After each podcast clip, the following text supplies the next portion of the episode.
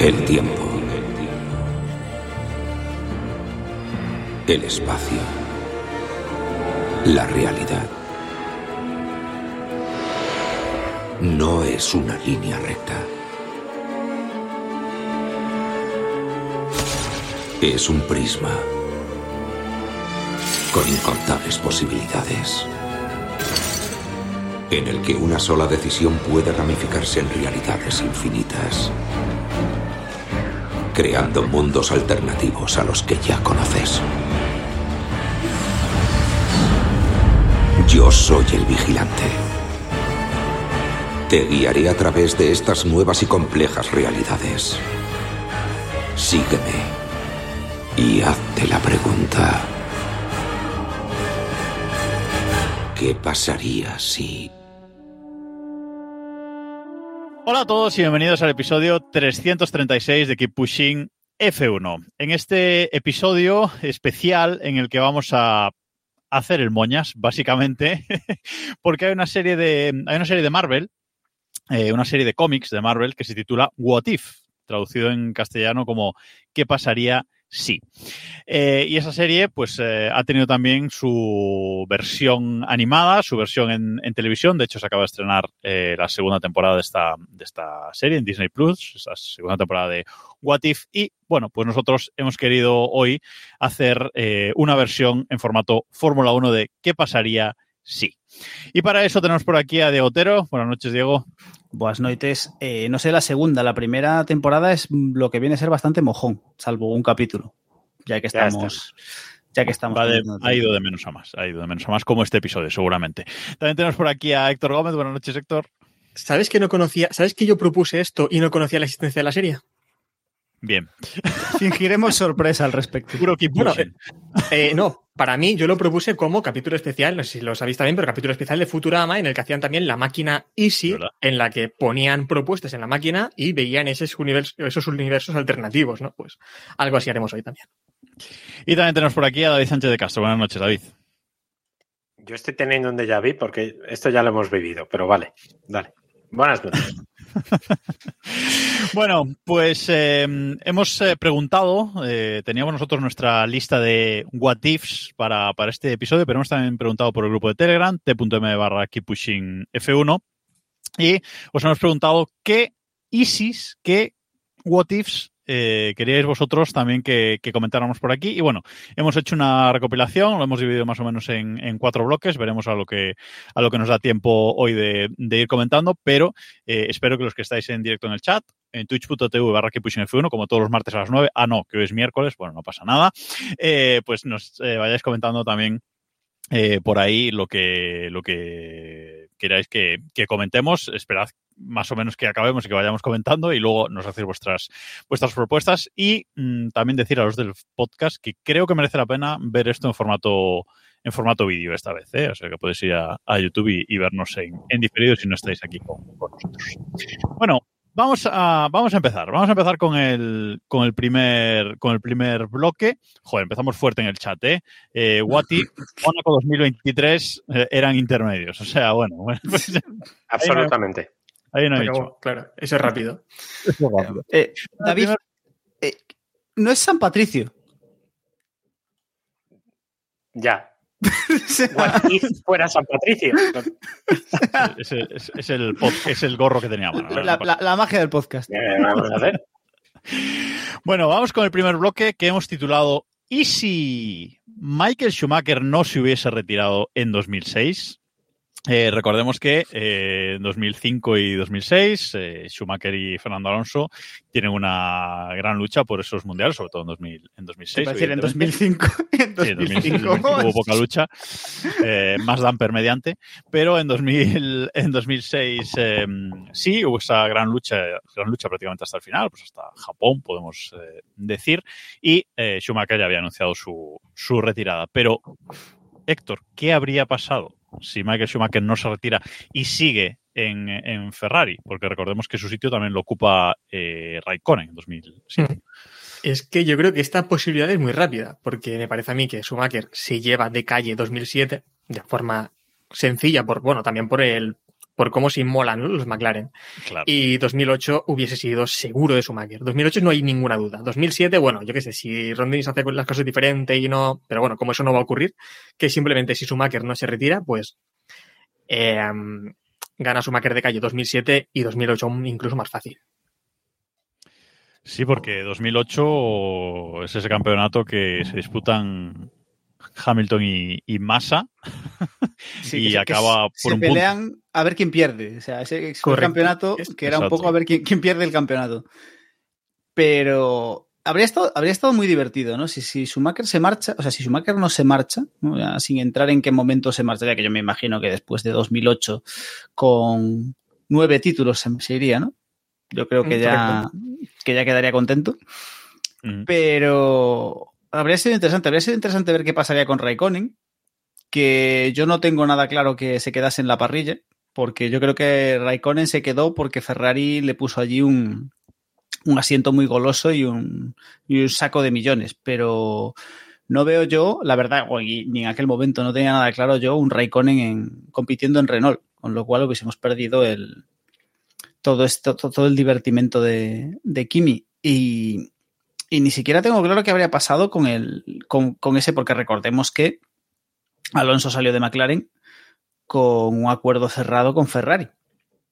Pero, claro, si Schumacher sigue en Ferrari en 2007 y 2008, ¿qué habría pasado con Fernando Alonso en ese momento? Cuando, en ese 2007. Es que a lo mejor también en ese 2007, si Schumacher sigue en activo, McLaren se centra totalmente en, en Alonso. Porque yo creo que también lo que ocurrió esa temporada con Hamilton fue que en McLaren se vieron tan seguro, se vieron tan seguros que iban a obtener el, el de Mundial de Constructores y el de Pilotos, que dijeron que Sí. luchen los pilotos porque nos da igual, es que van a ganar cualquiera de los dos. Me da igual que sea Hamilton que que sea Alonso. Que gane uno de los dos. En el caso de esta Schumacher la cosa cambia, ¿eh? Yo no lo tengo nada claro eso, ¿eh? Yo creo, yo Yo- creo que... yo soy conector y además hubiera sido bastante, bastante seguro que, por ejemplo, Jan Todd hubiera seguido, hubiera seguido Ross Brown, hubiera seguido la tríada Todo de- claro, hubiera seguido Rory Vine, aunque Rory Vine es la constante, Mm. ese señor no se va nunca de Ferrari. Eh, y de hecho, yo creo que es más que probable que eh, Kimi Raikkonen hubiera acabado siendo defenestrado, porque recordemos que Raikkonen ficha por Ferrari, pero por una morterada increíble eh, para sustituir a Schumacher. En ese momento, Raikkonen era el piloto más ¿Qué quedaba? que Ferrari tenía más a mano y entonces no hubiera, probablemente Raikkonen, la carrera de Raikkonen hubiera sido radicalmente distinta. O sea, nos hubiéramos perdido el Raikkonen piloto de rallies. Muy probablemente nos Pues no. hubiéramos perdido Y, no, muchísimas y no- cosas. y no- no hubiera sido y no hubiera sido campeón del mundo seguramente nunca. No. No, no, eso a mí no me cabe ninguna duda. ¿eh? No, no, O no. sea, si, si Schumacher sigue, Raikkonen no huele un campeonato en su vida. Y habría pasado sin pena ni gloria como un piloto cualquiera. Seguramente. ¿eh? Seguramente, es que yo creo que yo creo que 2000 que no tendríamos a Raikkonen en 2007 en la parrilla, porque es eso. ¿Tú, tú, Diego, tú, Diego, estás seguro, estás seguro de que sería Renault? No, yo creo que se retiraría. Raikkonen. Hombre, Sí. no creo, joder. Yo creo que yo creo que Raik- yo no lo veo nada claro. Todavía. lleva- Raikkonen tuvo, Raikkonen tuvo- Raikkonen ha tenido una viniendo- carrera muy larga en Fórmula 1 Raikkonen, ¿eh? a pesar de ser Sí. Ferrari y todo. ¿qué Sí, sí, decir? sí, sí, pero Raikkonen, el Raikkonen de 2007, que viene de un contrato de estrella, de superestrella, superclase en Renault, digo en Renault, perdón, en McLaren, y se fue en su día a Ferrari con un contrato de- indecente, o sea, como dice David, o sea, fue una cosa indecente, Renault no le hubiese puesto eso encima de la mesa, ni de broma. Entonces, Ya, o bien- no habría tenido alternativa tampoco. ¿eh? Por eso te digo, pero es que siendo, siendo como es Kimi no me habría sorprendido un que se pirase. ¡Uh! Ojo, un giro aún más interesante en todo esto. ¿Y si la morterada se la pone encima de la mesa Red Bull? ¿Que esos sí que estarían dispuestos a meterle un saco de billetes? Ojo, ¿eh? Recordemos que aquella será el Red Bull gracioso. claro, claro. Bull, Le habrían- No el Red Sí. Bull que luego van con el. Ganador. No, Troncho, no, no. pues, es no. gracioso, es gracioso. Sí, sí, sí, el claro, que claro. se disfrazaban de cosas. Claro, o sea, sería el Red, el Red Bull que le dejaría hacer todas las cosas que quisiese hacer Raikkonen. ¿Quieres correr en rally? Yo te pongo el coche de rallies. ¿Quieres- ¿Qué quieres hacer? Hombre, pero yo creo que Raikkonen se hubiese quedado en McLaren. En McLaren no quedado en McLaren y hubiese sido, y hubiese sido compañero de. Pero en McLaren no tenía sido- sitio. Bueno, no tiene sitio porque se marcha a Ferrari, porque en Ferrari tenía incluso, se habla incluso que tenía precontrato antes de que se marchase, de que se marchase Schumacher, que no sé dónde hubiese quedado ahí Massa en ese, en ese caso. Pero entonces estás diciendo que entonces quizá el que no hubiera debutado sería Hamilton. Ah, yo eso no me lo compro. Hamilton. O sea, sería, sería un, un Alonso eh, Raikkonen. Raikkonen en McLaren. No, yo Ojo, creo que, eh, Ham- Que yo las, creo que las implicaciones son muy bestias. Yo creo que ese asiento Hamilton lo tenía, vamos, más seguro que. Ham- Por o sea, tanto- estamos hablando de Lewis Carl Hamilton, el niño bonito de Ron Dennis, al que Ron Dennis le pagó la carrera, que acababa de arrollar en Fórmula. Nah, coña, tío. Entonces el what if puede ser incluso mejor. ¿Dónde carajo estaría Alonso? No, Alonso. Alonso, se- En, Alonso es en Red McLaren, Bull. tío. En No, Red no, Bull, Alonso porque- McLaren. Alonso en McLaren. El problema, sea, el- Entonces, si Alonso va a El McLaren, problema es, el el problema problema, es el donde problema acaba lo Kimi. tenía. El problema es donde acaba Kimi, tío. Claro. Si es que no tiene sitio, o sea. recordemos que en 2007 Kimi estaba considerado, y por eso Ferrari le paga lo que le paga, Sí, sí.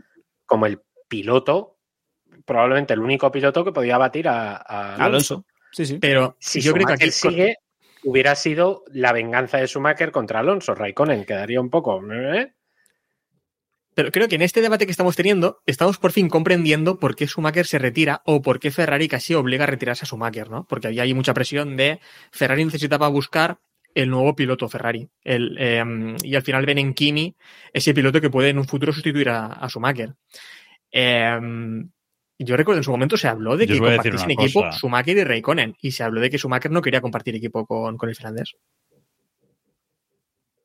Pero entonces al que mandamos al carajo en esa año masa. 2007. Correcto. Bueno, vale. Massa estaba ahí No, porque digo, era digo que, en ese año Schumacher, ¿eh? 2007, en ese año 2007, eh, BMW Sauber tenía un cochazo y lo que no tenía era pilotos. Bueno, tenía Kubica, que no lo hizo mal, pero el otro era Hayfield. O sea, Oh, la no sé, leyenda. yo si Kimi queda libre, ah, tendría que, yo si fuera BMW Sauber, habría ido por él. Pero Como la nos cosa comenta es, Marbadiu, Eh, Massa se era hubiera lo que- ahorrado el lo que tocaba. claro, a ver, pero aquí la cosa no es. o sea, no tendríamos Hans, ah, perdón, el otro. sí, tenemos claro, sí, el, el, el Halo.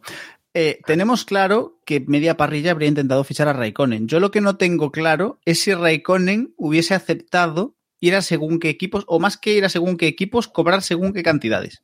Bueno, lo aceptó en un futuro. En ese Sí, momento, pero- sí, llevaba muy poco pero- en Fórmula futuro- 1, ¿eh? Pero no es el mismo. Pero.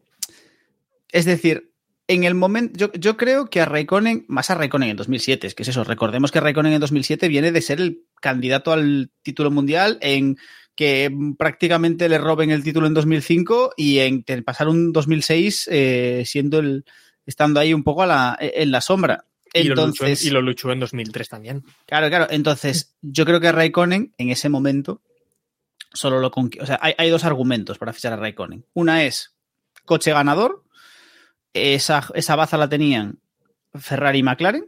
Si asumimos que Ferrari estaba cerrado porque eh, Schumacher Massa ya está y, y McLaren no hay sitio, coche ganador no hay. A priori. Porque BMW ahora sí, claro. A posteriori es muy fácil decir, claro, es que en 2008 BMW tenía un cochazo, por ejemplo, pero en aquel momento BMW Sauber no era un equipo como para decir, ostras, van a ganar el mundial, ¿sabes? Ni Red Bull, ni Renault. Es decir, de hecho, ahí la apuesta un poco más tarde era Renault, pero uf, no sé. Una yo Renault que... estaba ya prácticamente en venta.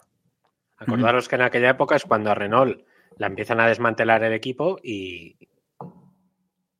Una Renault, estamos hablando de una Renault, o sea, vamos a ver, recordemos, una Renault que en 2007 tuvo esa maravillosa alineación. Eh, Heikki Kovalainen, en el, estaba en el Siño ya en el 2007, ¿no? No, estaba Fisichella. No, estaba Fisichella, Kovalainen Fisichella. Una alineación eh, sorprendente.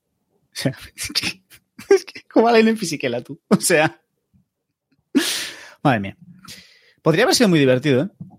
Podría haber sido muy divertido todo, toda esta historia. Y los nueve títulos de Schumacher, que ahí sí que a ver quién se los, quién se los levanta.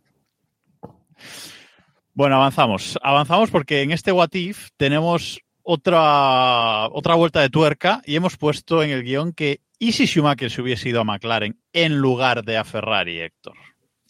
Es que esta a mí me parece muy interesante porque creo que la historia en realidad tampoco cambia tanto, ¿eh? Eh, Bueno, recordemos que Ron Dennis Hombre, nunca ocultó. ¿El qué? Joder, que un poco sí cambia. ¿Cómo no va Hombre, a cambiar para, que... para- para Ferrari sí, pero en cuanto a Schumacher a lo mejor no tanto, ¿eh? porque, eh, bueno, Ron Dennis recordemos que quería fichar a Schumacher en su momento. Eh, y aquí hubiésemos tenido al mejor piloto del momento con Adrian Newey, que se fue a McLaren en el, en el 97, quiero decir que aquí habría habido mucha chicha, ¿no? Y yo creo que Schumacher en el 98, claramente ese mundial eh, lo puede ganar.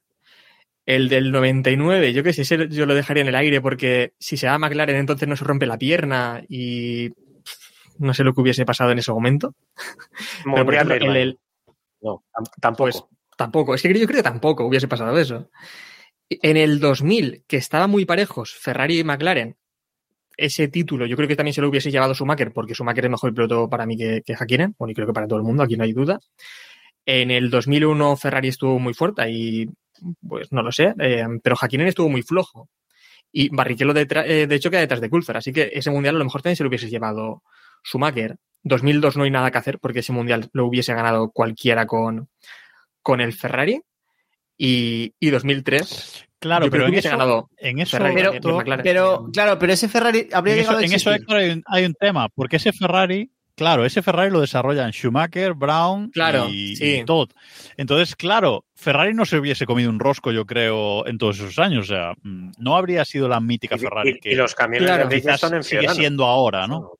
Claro. Sí, es claro, decir, incluso, incluso con claro. ese desarrollo, incluso con ese desarrollo, 2003, por ejemplo, que también fue un mundial muy, muy disputado, yo creo que ese también se lo lleva Schumacher. Incluso con el desarrollo que también que aporta Schumacher, que claramente pues es parte de ese de que Ferrari gane durante tantos durante esos años. Yo creo que a pesar de eso, Schumacher hubiese ganado en el 99, eh, perdón, en el 98, 99 lo dejamos un poco en el aire porque se rompe la pierna y yo que sé que hubiese pasado ahí, ¿no? Eh, el del 2000, 2001 y 2003, prácticamente seguro que gana Schumacher con el McLaren. Por lo tanto, tendría seis títulos. Y 2005 lo gana McLaren, lo, lo gana también, probablemente. El 2005. Claro, es que a lo mejor con Schumacher en McLaren, es que a lo mejor ni sube Alonso Es que- a Fórmula 1. Es que en no sabemos, o sea, 2005 no sé si las, concatenaciones que tan Schumacher- atrás. Tú imagínate, vamos a ver, pues, o sea, visualízalo. Tú imagínate el más damper. O sea, recordemos, o sea, imagínate la polémica del más damper eh, con un equipo. eh, es decir, si, el problema del más damper, si el más damper hubiese aparecido luchando contra Ferrari, es decir, contra lo que era Ferrari, es, el, político Ferrari, en vez de con el McLaren que era en aquel momento. Es decir, el tema está en que yo creo que Schumacher, para que Schumacher llegase a McLaren y, se, y se estableciese en McLaren, habría acabado construyendo un equipo a su alrededor del mismo modo que pasó en Ferrari. Es decir, pues a lo mejor no estarían Todd, eh, Brown y compañía, pero estaría, por estaría, ejemplo, claro, estaría- claro, estaría estaría- tendría la forma de trabajar de Schumacher. Es decir, y entonces, entonces eh, en el momento en el que Renault McLaren arrasaría igual que arrasó Ferrari, lo tengo claro. Sí, sí, sí, sin duda. Es que pensad que, a ver, ojo, es, es un, es que fue una sucesión de acontecimientos que, que se alinearon las estrellas. Eh, pero eh, Schumacher apareció en la Fórmula 1 en un momento clave en el cual todo estaba de cara para que un piloto como él triunfase en esa Fórmula 1. Es decir, estamos hablando de una Fórmula 1 en la cual si había dinero, podías hacer lo que te diese la gana. Y tenías a un tío que era una puta bestia, que aparte eh, era un obsesivo del trabajo y un obsesivo de hacerlo todo lo mejor posible, y no había ningún tipo de limitación al respecto. Es decir, es, es como, es como si es como si tú ahora, si ahora cogen a Aston Martin, por ejemplo, ¿no? Con, con Alonso, o a, o- a Red Bull con Verstappen, pero es que ya ni les, ni les hace falta, ¿no? Y le dice, oye, ma- manga, lib- ma- manga ancha, puedes ir, toma, toma camiones de ruedas, proveedor para ti de ruedas, y podéis hacer lo que os dé la gana y probar lo que os dé la gana. ¿Cuánto? O sea, es que sería abrumador. Porque. Badoer no existiría. ¡Ay, qué bonito! ¡Qué recuerdos! Luca Badoer. O sea, es que pasarían. Bueno, Yo creo que podría a ser ver, uno de lo habrían concebido igual, ¿no? sí, existiría igual, Pero me refiero, me refiero como No piloto. O sea, a lo mejor hubiera. A lo mejor Badoer sería el piloto con más victorias en las 24 horas de Le Mans. No, ojo, mm, y- Y hay- con pero hay cosas, sería No, sería camionero, que es lo que se le da hay cosas, no, no, no, pero hay cosas muy divertidas, hay cosas muy divertidas, como que a lo mejor Felipe Massa no habría llegado a la Fórmula 1, porque recordemos que Felipe Massa acaba donde acaba porque Eso su manager, porque su manager es el hijo de Jean Todt. Y Todt Correcto. estaba, llegó a donde llegó y tuvo la mano que tuvo, porque llegó a donde llegó de la mano de Schumacher. Es decir, si empezamos a quitar piezas, eh, el hijo de Jean Todt no sería alguien tan importante como para sentar al chico este brasileño que, bueno, ¿sabes? no sabríamos si Felipe, más habría. Ojo, se hubiese, se hubiese ahorrado un, un zanturriazo en la cara, ¿eh? Pero Volvemos a recuperar el mollazo. el mollazo es una constante en nuestra, en nuestra vida. Es como un nexo, ¿no? Es un nexo de Sí, sí. Avanzamos. Sí.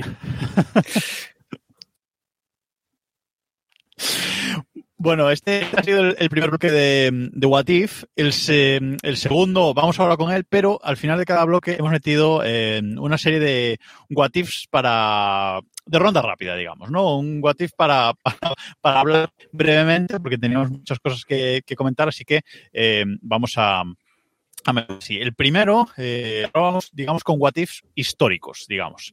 Eh, el primero de ellos eh, lo ha metido Robe, evidentemente, que hoy no ha podido estar con nosotros, así que eh, vamos, vamos con él, porque este what if es ¿y si Rossi, Rossi, Valentino Rossi, hubiese fichado por Ferrari, eh, y digamos que tuvo dos grandes oportunidades de fichar por Ferrari. En 2004 estuvo probando Ferraris, probando 1 uno con Ferrari, y digamos que tuvo dos grandes momentos en los que, en los que poder eh, hacerse piloto oficial de, Fórmula 1. Uno es en 2007, eh, con esa retirada junto con Raikkonen uno de los, en principio, candidatos, y la otra fue en 2009, eh, en esos test que hizo en, pretemporada, en febrero, que, bueno, pudieron haberle colocado en el, en el coche esa, esa temporada eh, 2009 también. Eh, imaginamos, imaginaos que habría sido uh, un buen piloto. Eh, A ver. Rossi en, en, en Fórmula 1. Lo habría hecho mejor que, que, que Kimi. Uf, Ostras, a ver, no, mejor que, hombre, mejor que Kimi no creo. Yo. Jorge yo- Lorenzo tendría más mundiales. Eh, todo son cosas malas, ¿ves? El caso es que, a ver, yo creo que Valentino no lo hubiese hecho mal, es decir, habría sido un piloto más, piloto del montón. No me espero de él que fuese un gran, un superclase, ni creo que fuese a hacer un ridículo tipo Latifi, ni mucho menos. Yo creo que hubiese hecho el ridículo, pero de forma Yo creo que grandiosa, no. ¿eh? yo creo que no. Y Yo creo- seguiría vivo. Uf, esa ha sido muy dura, ¿eh? Esa ha sido No, muy dura. Sí, sí, Esa sí. totalmente cierto. Así. Totalmente cierto. Pero... Pisa la cabeza es. Bueno. Sí.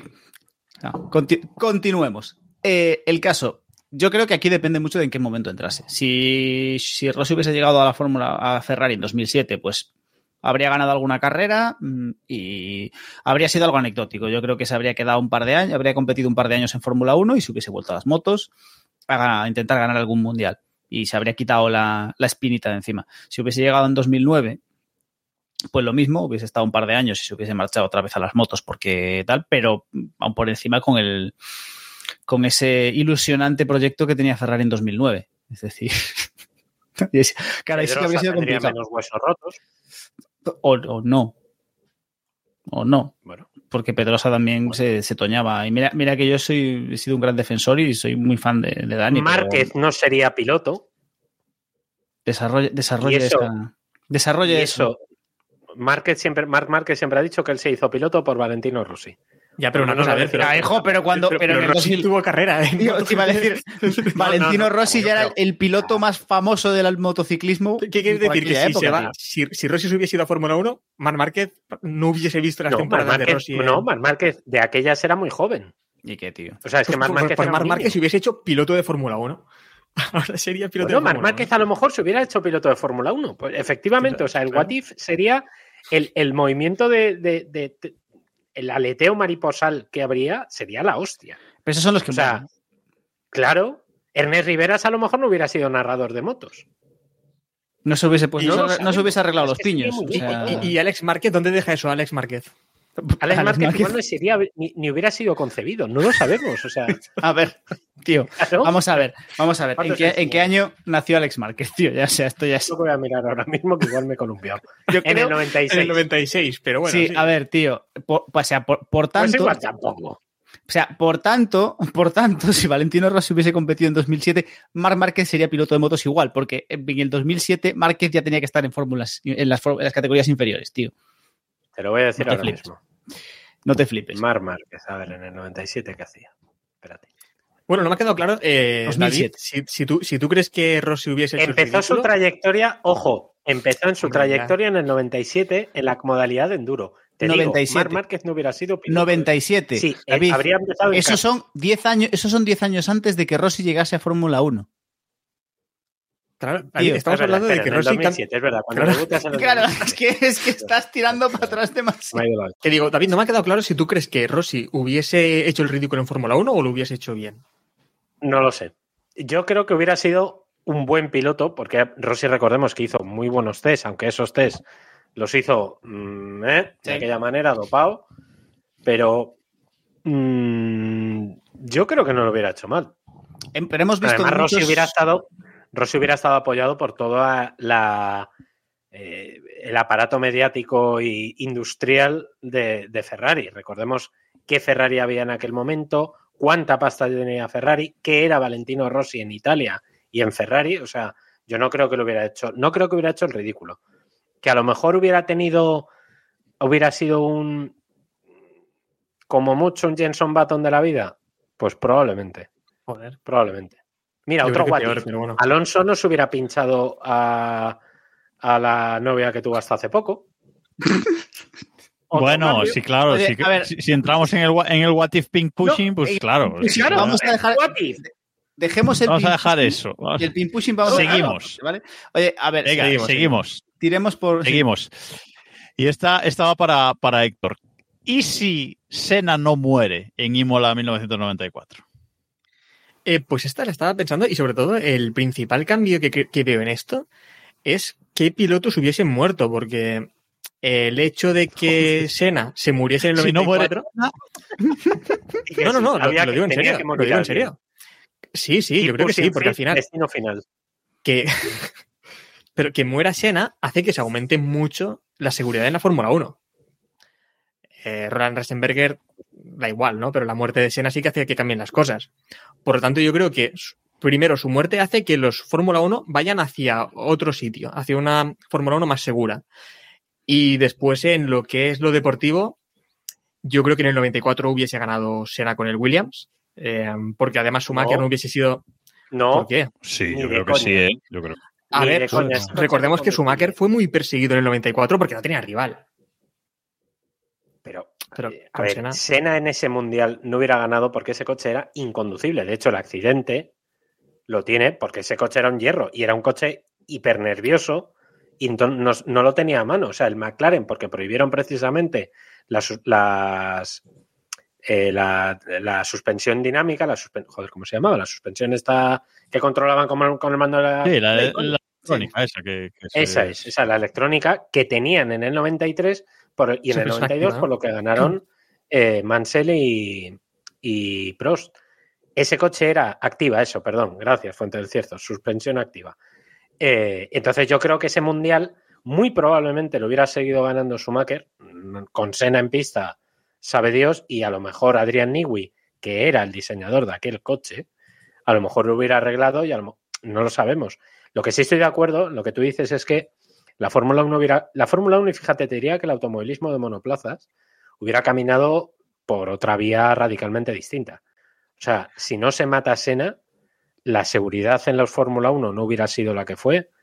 eh, y probablemente a lo mejor se hubieran matado, no lo sé, un número indeterminado de pilotos hasta que hubiera habido Claro. alguna muerte seria y re- eventualmente si se Como, hubiera con una muerte seria, una muerte que, que importe, ¿no? Una Te muerte seria. Una muerte. Una muerte de un campeón del mundo. Claro. Jacques sí, sí. Por decirte uno, o Damon Hill, o un, cam- un piloto de peso, que no sea Ratzenberger, con todo mi cariño a Ratzenberger, pero como tú bien has dicho, Ratzenberger, mm, quiero decir, es famoso Sí. porque se mató el fin de semana de Sena, no nadie se no, acuerda de- no hizo cambiar las cosas. Claramente Rasenberger no es el Exacto, causante de que la exacto. fórmula cambiase. Exacto. Pero, pero a lo mejor si, si hubiese sido Schumacher tiempo después, en el 99, o yo qué sé, si hubiésemos llegado más tarde a otros pilotos, Alonso podría haber muerto en 2003 en, en Brasil. La fórmula 1 Claro. cambia, ¿no? Cambia a raíz de- Mm. del, del Pero- 94. Pero Alonso en 2003 no hubiese tenido el impacto. Es decir, al final, el, lo, lo, Senna cambió. La, cam- cambió todo porque era, porque era Senna. Y, para, y eso tendría que haber pasado y tendría que haber sido, si no fuese Senna, pues tendría que haber sido un Prost, haber sido un Schumacher, haber sido alguien realmente eso, es que recordemos que Schumacher, Senna, algo así. Claro, Senna, cuando, cuando, Senna murió, Senna era el piloto del Mundial de Fórmula 1. Claro, es decir, es como claro, si se muere Schumacher en el 2003. Es decir, era algo totalmente... Claro. Pero desarrollando lo de, lo de Senna, si no se hubiese, si no hubiese muerto, yo voy a decir si no se hubiese retirado, si no se hubiese muerto, eh, eh, los, mun sí, los mundiales, los mundiales del, Sí. Los, los, del 96 y no, el 95 no, porque ese es de Schumacher, ese fijo que es de Schumacher. Pero 96 y 97, que los gana Williams con cualquier piloto, Senna se los lleva de calle. Y hubiese acabado, como poco, hubiese acabado con, con cinco campeonatos del mundo, ¿no? Y hubiese igualado a, a Fangio. A Fangio. No, no, nos estamos olvidando. Seguimos. Senna, Senna, podría haber fichado por, por Ferrari en vez de Schumacher. Sí, sí, sí. Y es verdad que le quería Montechemolo. Sí, sí. Pero, otro otro what if histórico. Seguimos yendo para atrás en, en, los años. ¿Y si Gilles Villeneuve no hubiese fallecido tan pronto? Que recordemos que falleció en el, en el 82, Héctor. Eh, yo creo que se hubiera matado igual, ¿eh? Joder, ¿por qué? el what if es, se hubiera matado en el 83. claro, es que Villeneuve era un descerebrado. A ver, yo soy muy de Villeneuve y, y os, me temblaron las canillas cuando estuve al lado del coche en el Museo Ferrari de Maranello pero era un descerebrado. Si, eh, una cosa no quita la otra. Ahora bien, probablemente que, que Rosberg no hubiera, no hubiera sido el piloto que fue, Nicky Lauda probablemente no hubiera vuelto, eh, eh, Nelson, Nelson, perdón, Piquet, padre, suegro de Max Verstappen actual, eh, no hubiera llegado a tener los tres mundiales. Gilles Villeneuve fue un piloto muy disruptivo y entonces yo creo que sí hubieran cambiado los mundiales. Dicho esto, yo estoy convencido que se hubiera matado. A ver, oh, joder, vale, pero si no se hubiese muerto, ¿vale? Si fuese inmortal, si pudiese. si fuese un piloto que fuese inmortal, eh, yo creo que dos títulos se lleva, ¿eh? eh, eh para mí. ¿Qué te sorprende? Ah, que ha aparecido. Sí, sí. ¿Cuánto bueno?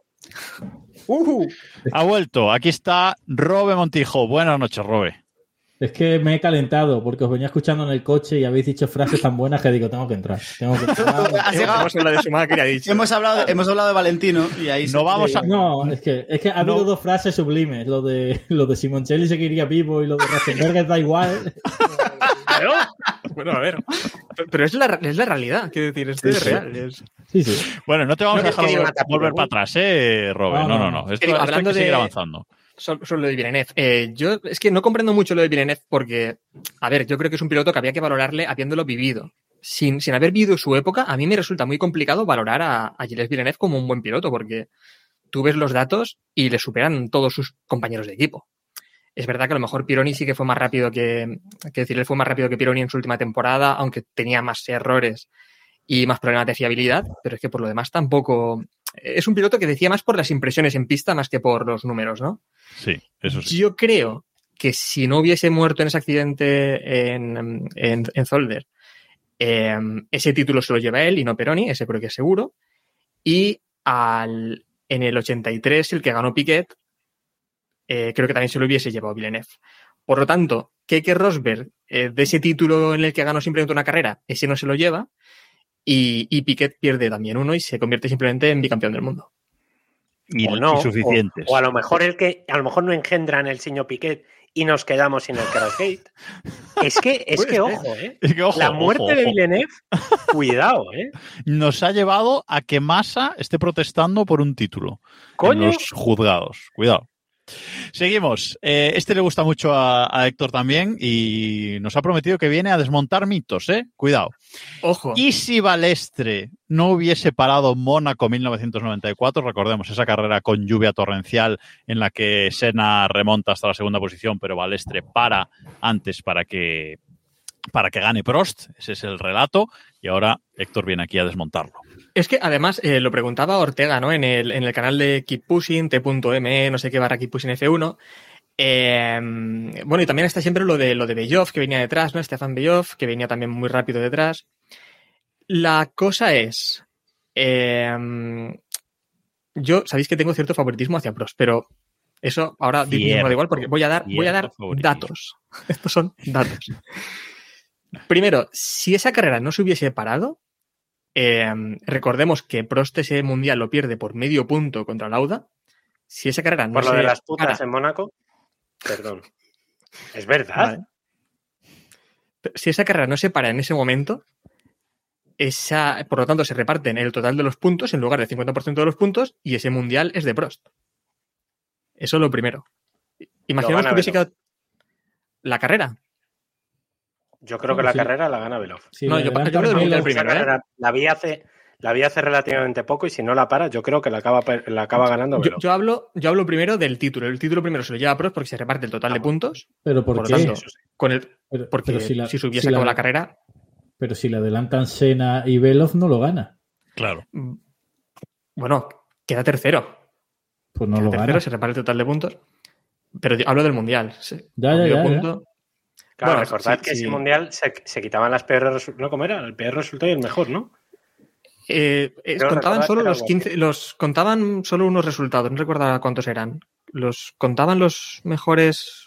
Bueno, que sí, da igual, da igual. Da igual. En cualquier caso, probablemente. ¿Quién habría ganado la carrera? ¿Quién habría ganado la carrera? Sena Yo no. creo que Veloz. No, primero, Senna bueno, se vale. habría matado ya en el 84. Bien. No, Sena lo desveló, lo desveló Pat Simons. Yo venía a decir eso, pero Digo, lo desveló Pat Simons, que trabajaba en Toleman en esa época, y dijo que eh, la suspensión trasera, la suspensión delantera, perdón, de Sena estaba tocada y Sena no hubiese acabado la carrera. ¿Ves, ves, ves? Por lo tanto, Sena no. Y recordemos que, Bueno. que- bueno, lo dice. No, no, no, sí, que quiero decir, lo que iba a decir, no sé si es lo que ibas a decir tú ahora, es que Veloz quedó descalificado después de la carrera. descalificado de todo el mundial, de todas las carreras. Por lo tanto, al final, esa carrera del 84 la gana, la gana Prost. En cualquier Senna caso, en cualquier universo, En cualquier cualquier universo, universo posible. paralelo, esa carrera la gana Prost. Perfecto. La gana Prost y gana el campeonato del mundo. Por lo tanto, hubiese quedado así. Porque Veloz, recordemos que fue descalificado porque creo que metían eh, bolas de plomo también en, en el Tyrrell. En... De- Bueno, el, el Tyrrell creo que era el único Eso- lo hace- que no iba dejáis con- fuera- Eso dejas lo hace fuera de ahora Alonso, mundial- pero, pero no le pillan, por lo que sea. Correcto. Dejar fuera de esa tesis a Niki Lauda, que es al que le gana a Prost ese mundial, por medio Sí. punto. Después de que Lauda le mande putas a Mónaco en el hotel. Esto es una historia que hay que repetir. explica la historia de las putas, David. No, no, no, no, no, no. Joder, No, no, no. conocida. David, plan, David, si nadie hubiese mandado. Y si nadie hubiese. David, una pregunta, una pregunta. ¿Cuál? ¿Cuántas ¿Y putas si, eran? ¿Y si Ascari no hubiese fallecido en el 55? Ojo. A ver, Es- es- eh, está haciendo matemáticas, Pues, espera. Fíjate, muy probablemente Fangio no hubiera sido secuestrado por Fidel Castro. Fíjate hasta qué punto hubiera sido importante, claro. Eh, no, no, si hubiera sido secuestrado, que fue secuestrado antes. Eh, eh, yo creo que Fangio probablemente no hubiera ganado en los dos siguientes mundiales, ¿no? Que los gana. Y Ascari hubiera estado ahí. A lo mejor Ferrari no hubiera sido el equipo que era ahora. Eh, recordemos Claro. que en aquella Fórmula 1 tan incipiente, Ferrari fue lo que fue porque coge y con el- la morterada ficha a Fangio. Entonces, eh, hubiera, sido, hubiera sido un poco distinto, ¿no? Probablemente la Fórmula 1 de hoy sería, vamos, radicalmente distinta. Los cinco títulos de Schumacher eh, primeros, me refiero, hubieran sido ya un récord, o los cuatro de pros. Quizá pros no hubiera llegado a Fórmula 1, no lo sabemos. O sea, ir tan atrás en el tiempo, eso sí que es un aleteo de mariposa bestia. Eso sí, sí. Cuanto sí, más sí. atrás, claro. Sí. Bueno, ¿algo que comentar, Héctor, de esto? No, simplemente eso, que yo creo que Ascari se hubiese llevado varios títulos y seguramente se hubiese retirado a lo mejor con, con cinco títulos ¿eh? en la Fórmula 1. Creo que era un piloto que podía haber obtenido mucho más. Vale, pues vamos con el siguiente bloque. Y el siguiente bloque, el easy del siguiente bloque es ¿y si Max Verstappen hubiese fichado por Mercedes en vez de por Red Bull? Recordemos que Max Verstappen no es un piloto de la Escuela de Jóvenes Pilotos de Red Bull, sino que eh, es un piloto que venía de abajo y que, bueno, pues en cierto momento antes de 2016 eh, dos grandes de la Fórmula 1, como Red Bull y Mercedes, se disputaron su fichaje. Eh, estuvo cerca de Mercedes, pero al final Red Bull se hizo con, con sus servicios. ¿Qué hubiese pasado, Diego, si ficha por eh, Mercedes en ese momento? En 2016, en principio, habría corrido en Williams, porque era el equipo Una cosa. B, entre comillas, de Mercedes. Recuérdame, Jacobo, a quién fichan en lugar de fichar a, a Verstappen, por favor. Vale, luego te lo pregunto. Em, complicado. A ver, aquí hemos puesto 2016 en Williams porque, bueno, porque vamos a ser, recordemos que la realidad es que Verstappen- Max Verstappen ficha por Red Bull, o al menos la versión que nos ha llegado, es que Max Verstappen ficha por Red Bull porque Red Bull le garantiza un asiento en Fórmula 1 y Mercedes no. Entonces, bueno, esto ya es mucho suponer, pero si Mercedes se hubiese tirado un triple y le hubiese puesto un asiento a Verstappen eh, y asumimos una trayectoria similar a la que ha tenido en Red Bull, lo tendríamos en 2017 sentado al ladito de Hamilton en, en Mercedes. Ese es un buen melón, ¿eh? Ese es un buen melón. Eh, Sí, sí. Sí, porque, bueno, tendríamos que ver qué hacíamos con el, con el inútil que tenía Hamilton al lado, ¿no? Pero bueno, suponiendo que, que pusiesen ahí a Verstappen, eh, se habría sido precioso. Habríamos, habríamos, habríamos vuelto a vivir, yo creo que habríamos reeditado un 2007 con... Mucho peor, yo creo, ¿eh?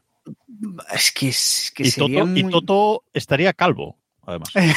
Y Toto estaría calvo. A ver, yo creo que ahí lo único que podrías, o sea, lo único que podría salvar ese equipo es que yo creo que Toto habría sí, que yo creo que Toto es mucho más hábil a la hora de gestionar al equipo y a los pilotos de lo que de lo que fue Dennis eh, en su momento y yo creo que Toto habría parado a Verstappen.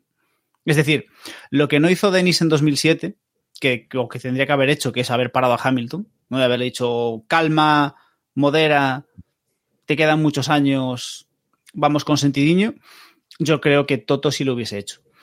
Y aparte, mm, yo creo que Hamilton eh, jugaba con la baza de que ya vivió 2007 en el otro lado.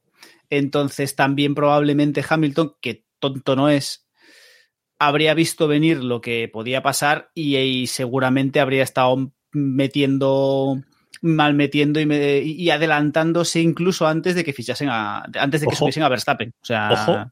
Ojo que Robe menea la cabeza. Robert, Robert no está de acuerdo con nada. ¿Qué habría No, pasado? No, no. Hamilton- hemos no, no, no, no, no, no. David y yo hemos meneado la cabeza cuando ha dicho lo de Hamilton tonto no es. Eh, yo creo Por lo que, seguro. que- yo creo que seguro si Verstappen eh, hubiese caído en Mercedes, Hamilton estaría ya retirado de la Fórmula 1. Eso seguro. Yo, yo creo que vamos, 100% seguro. Y con un si- título y gracias, ¿eh? No, yo, Sí, estoy sí. convencido, yo estoy convencido de que si Verstappen ficha por Mercedes, eh, Hamilton y Verstappen no habrían compartido equipo mucho tiempo. No Por sé eso. cuál de los dos habría salido de ahí, pero seguro. esos dos habrían durado muy poco compartiendo equipo. Y nos dice, y nos dice en el chat, por cierto, que 2017 lo habría ganado Vettel con Ferrari. O sea, que eso ya sería la vuelta de tuerca absoluta. Ojo, ¿eh? Ojo. Un título de Ferrari. Diez pero años después. probablemente- precioso. Probablemente, fijaros, fijaros si hubiera sido importante que eh, Hamilton se habría retirado, yo creo que es prácticamente seguro, hubiera sido algo parecido a lo que pasó, volviendo a Prost y Senna, a lo que pasó con Prost y Senna en, cuando eh, Senna ficha por Williams, que Prost dijo, "Mm, yo me voy, Em, y muy probablemente Nico Rosberg no se hubiera retirado. Eh, si en ese año, porque recordemos que cuando ficha Merce- eh, Red Bull a Verstappen, todavía no se había resuelto el Mundial de, de, No, no. de No, claro que 2016. no. Si lo fichan el, lo fichan el 14. Mm. Lo fichan ah, antes, coño, es tío. verdad, calla, calla, calla, calla. Verstappen calla. debuta con Sainz en el 15. Se me ha ido Claro. totalmente la olla, claro, le estaba subiendo ya. Nada, no he dicho nada, perdonad. Que esa, que esa es otra. Ha mencionado, ha mencionado, ha mencionado Robe a, a Sainz. Y claro, ¿qué habría pasado en ese año, en ese año 2017 con, eh, con Verstappen y Hamilton en, en Mercedes? En Red Bull tendríamos a Ricciardo y Sainz, quizás. Sí. O aquí vía. Yo, yo Sí, quiero pero- hacer un. Yo quiero decir también. Eh, te, preguntaba, te preguntaba antes, Jacobo, a quién, por qué fue Verstappen el que pilotó para, para Red Bull en lugar de para Mercedes, ¿no? Y es que Toto Wolf prefirió invertir pasta en otro piloto, Exacto. que no sé si los. que fue Ocon. ¿Y, ¿Y qué hubiese pasado si se hubiese elegido a Verstappen, Toto Wolf, y hubiese invertido pasta de verdad y lo hubiese puesto ahí? ¿Qué hubiese pasado con, con Ocon? Lo dijo él mismo. Aquí tengo el titular. Si no fuera por Mercedes, trabajaría en el McDonald's.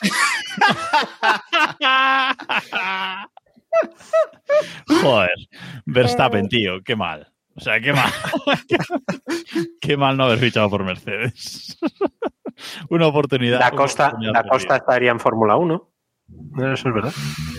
Uf, es que sería, sería, muy, sería muy loco, pero... Poníamos, poníamos en el guion, además, eh, sobre esto de Verstappen fichando por Mercedes, si tendría algún título a día de hoy y, o cuánto habría aguantado en el equipo, ¿no? Eso de cuánto habría aguantado, pues ya lo hemos comentado, ¿no? No sabemos quién se habría ido, pero poco. Pero tendría algún título Verstappen. ¿Podría haber acabado de alguna forma de nuevo en Red Bull? Podría. Yo, a ver, yo creo que eh, teniendo en cuenta cómo fue, o sea, es que claro, es muy complicado, ¿no? Pero eh, Verstappen llegando al Mercedes ganador pelearía el mundial con el compañero que tuviese. Estamos asumiendo que está Hamilton, Sí, sí. porque si no, eh, si no, Verstappen se habría comido todos los mundiales de- a partir del 2017 eh, con, el, con el Mercedes este y Rosberg se hubiese retirado igual porque ahí no tenía nada que hacer. Pero eh, si suponiendo que estuviese con Hamilton, esa pelea, ese mundial, esos mundiales sí que iban a estar disputados, especialmente el primero, ¿no? porque era como la, la llegada de Verstappen al equipo y demás. Y probablemente lo lógico es que el piloto que saltase de ese equipo, porque uno de los dos iba a saltar fuera, yo me imagino que acabaría en, que acabaría en Red Bull. Ojo, estamos hablando de un Red Bull por aquel momento que todavía estaba jugando al rollo de no, no, no, yo solo subo a los pilotos de mi cantera. Entendiéndose Sí, por cantera, pero- Max Verstappen que ficharon a golpe de talonario el año anterior. Pero bueno, eh, ese rollito de yo subo pilotos de Toro Rosso, ¿no?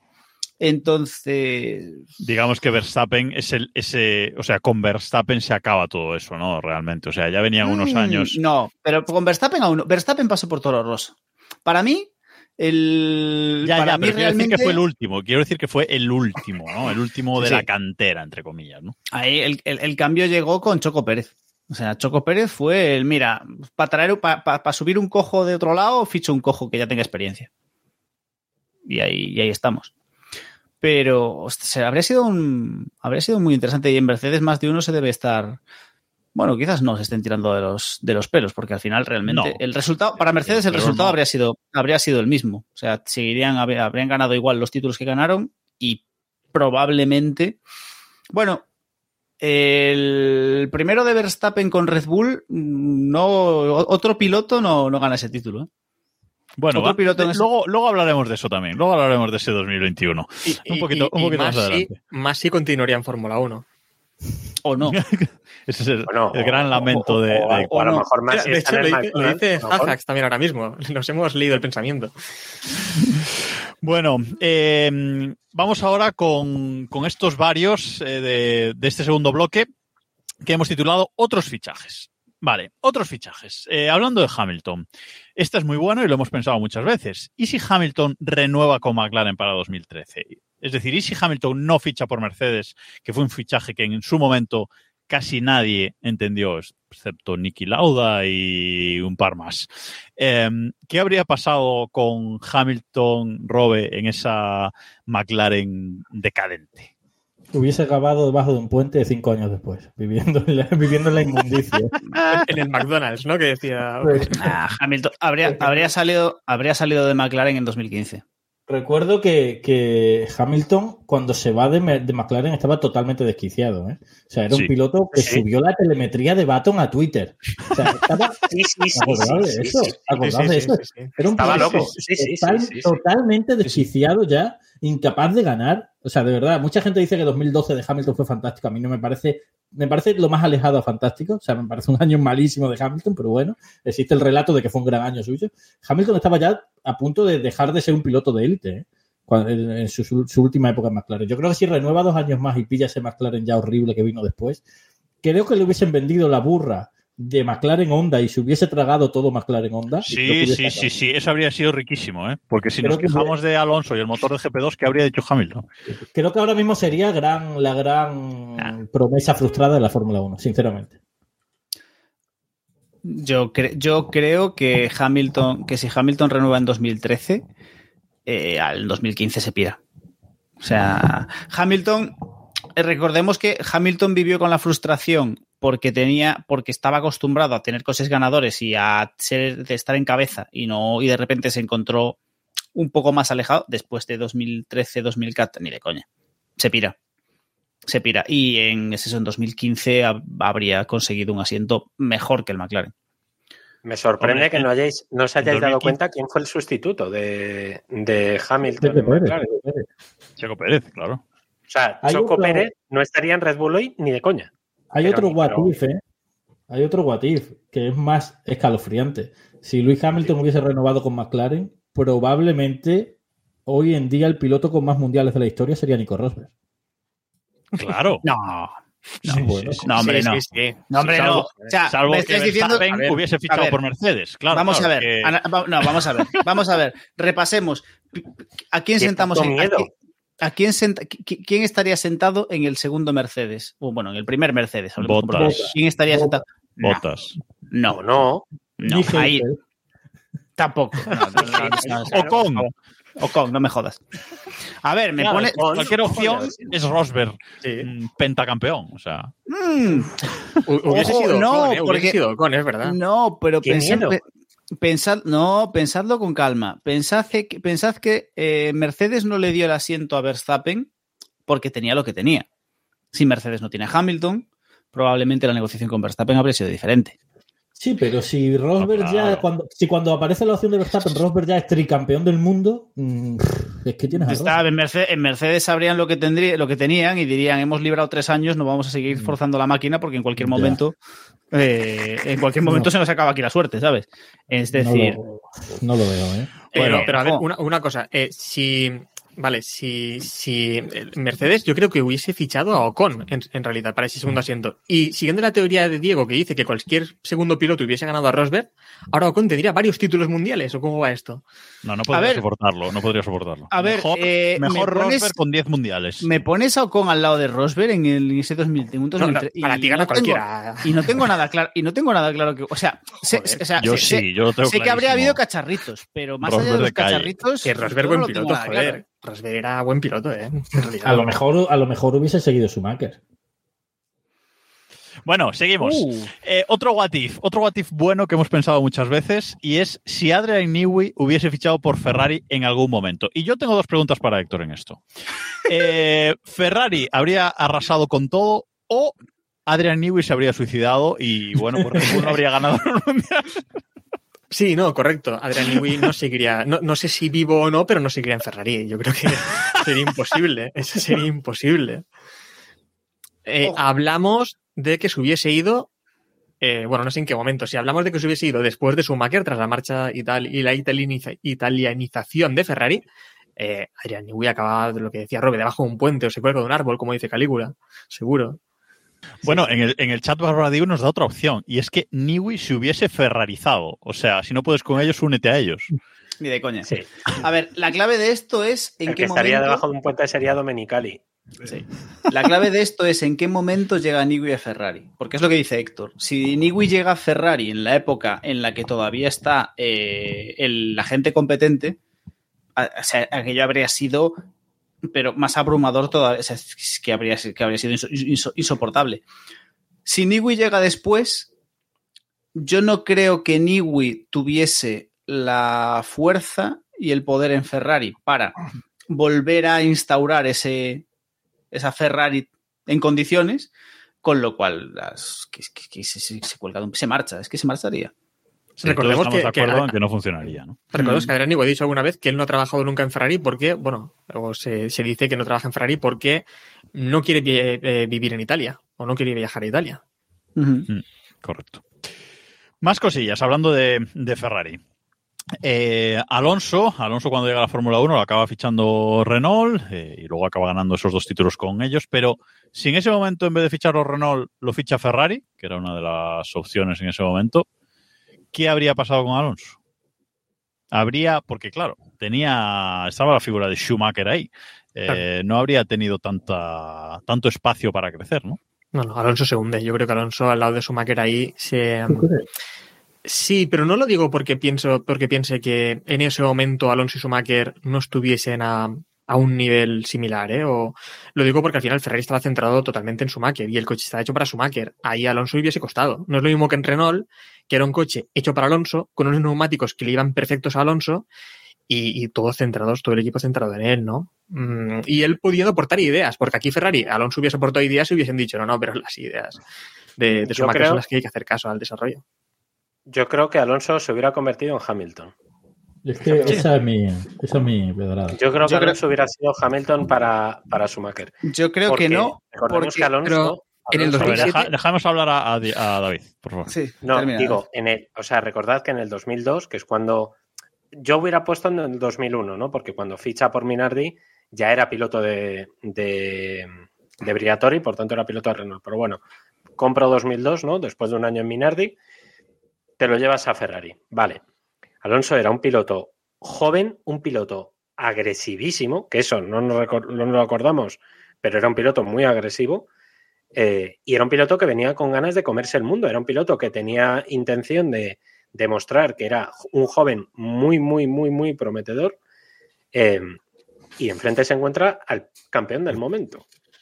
Es que me recuerda tantísimo. Ya, a lo David, en, En McLaren. 2007 ambos han llegado nuevos al equipo. Bueno, de hecho Alonso es más nuevo que Hamilton en el equipo. En 2007 en McLaren. Bueno, mejor me, pues mejor me lo pones. no, o pero sea, Schumacher tenía el equipo hecho, hecho por él. ¿sabes? A ver, Es el que- equipo estaba hecho por Schumacher. Pero creo que equipo- también, que también hay que tener en cuenta eh, el coche que se encontraría Alonso. O sea, un Claro, es que sería un coche 2002 ganador. que arrasa, ¿eh? O sea, Pero es que- no es Barrichello. Pero es que. Alonso, es- ah, sí, Tira, sí. tira, Robert, tira. No, bueno, que Alonso y Schumacher yo creo que tienen estilos de pilotaje lo suficientemente parecidos, eh, dentro de que hay diferencias, pero no son radicalmente diferentes como para que las cosas que hubiese pedido Schumacher no le hubiesen ido del todo mal a, Alonso. Y Alonso es un tío que tiene ese carácter especial que, tiene Verstappen, que, tuvo Hamilton cuando llegó, que tuvo el propio Schumacher, que es un carácter irre- ir- irreverente.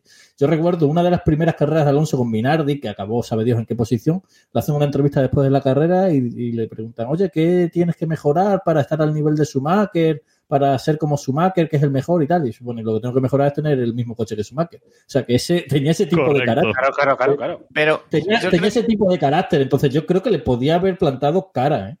Espera, es que nos olvidáis, o sea, es que nos estamos olvidando de que no es lo mismo. O sea, McLaren, o sea, cuando, cuando pasó lo de McLaren, Hamilton era el niño bonito de McLaren. Es decir, era la promesa de McLaren. Era el piloto que llevaba en el equipo un montón de años, que todos conocían y que, que habían aupado hasta ahí. Eh, en, en el momento de Ferrari, eh, Schumacher era ese piloto. Y aún por encima estamos hablando de la Ferrari de Schumacher. Es que Alonso monta la mitad de los pollos que montó Hamilton y no termina la temporada. Lo bajan del coche. No, eso está claro. Lo baja pero, lo bajan Schumacher. del, pero lo bajan Lo del baja coche. Schumacher O sea, de la pechera. No, no, no O sea, tiene que intervenir ni llanto, ni claro, claro, Ronaldo, claro, sino Schumacher no- no coge tengo y la dice, "No, menor me lo duda". quitáis. No tengo la menor duda. Termina Badoer la temporada si hace falta. Porque aparte no les hacía falta el segundo piloto. Entonces es como, no, no, no. O sea, aquí, perdona, aquí es Michael y cuando Michael se marche, tú te quedas ahí. Le dirían lo, mismo que a Massa, lo que pasa es que, bueno, Massa era quien era, pero le dirían, Michael gana. Cuando Michael se marche, se marche, tú tendrás tu oportunidad. Y tranquilito. Y si no, a tu puta casa. Pero vamos, ni, ni de coña. Ferrari no se hubiese arriesgado, o sea, no hubiese permitido eso, pero ni, pero ni a la de tres. Entonces Alonso tendría el título de 2007 y fin. ¿Por qué 2007? Es que, claro, saber, 2007, depende. Es que, no- es que sería, sería imposible Claro, es saber que qué habría hecho Alonso. Estaríamos planteando un Alonso que no estuviera en manos de Briatore. Que es como darle a, a Vladimir Putin una bomba nuclear. O sea, quiero decir,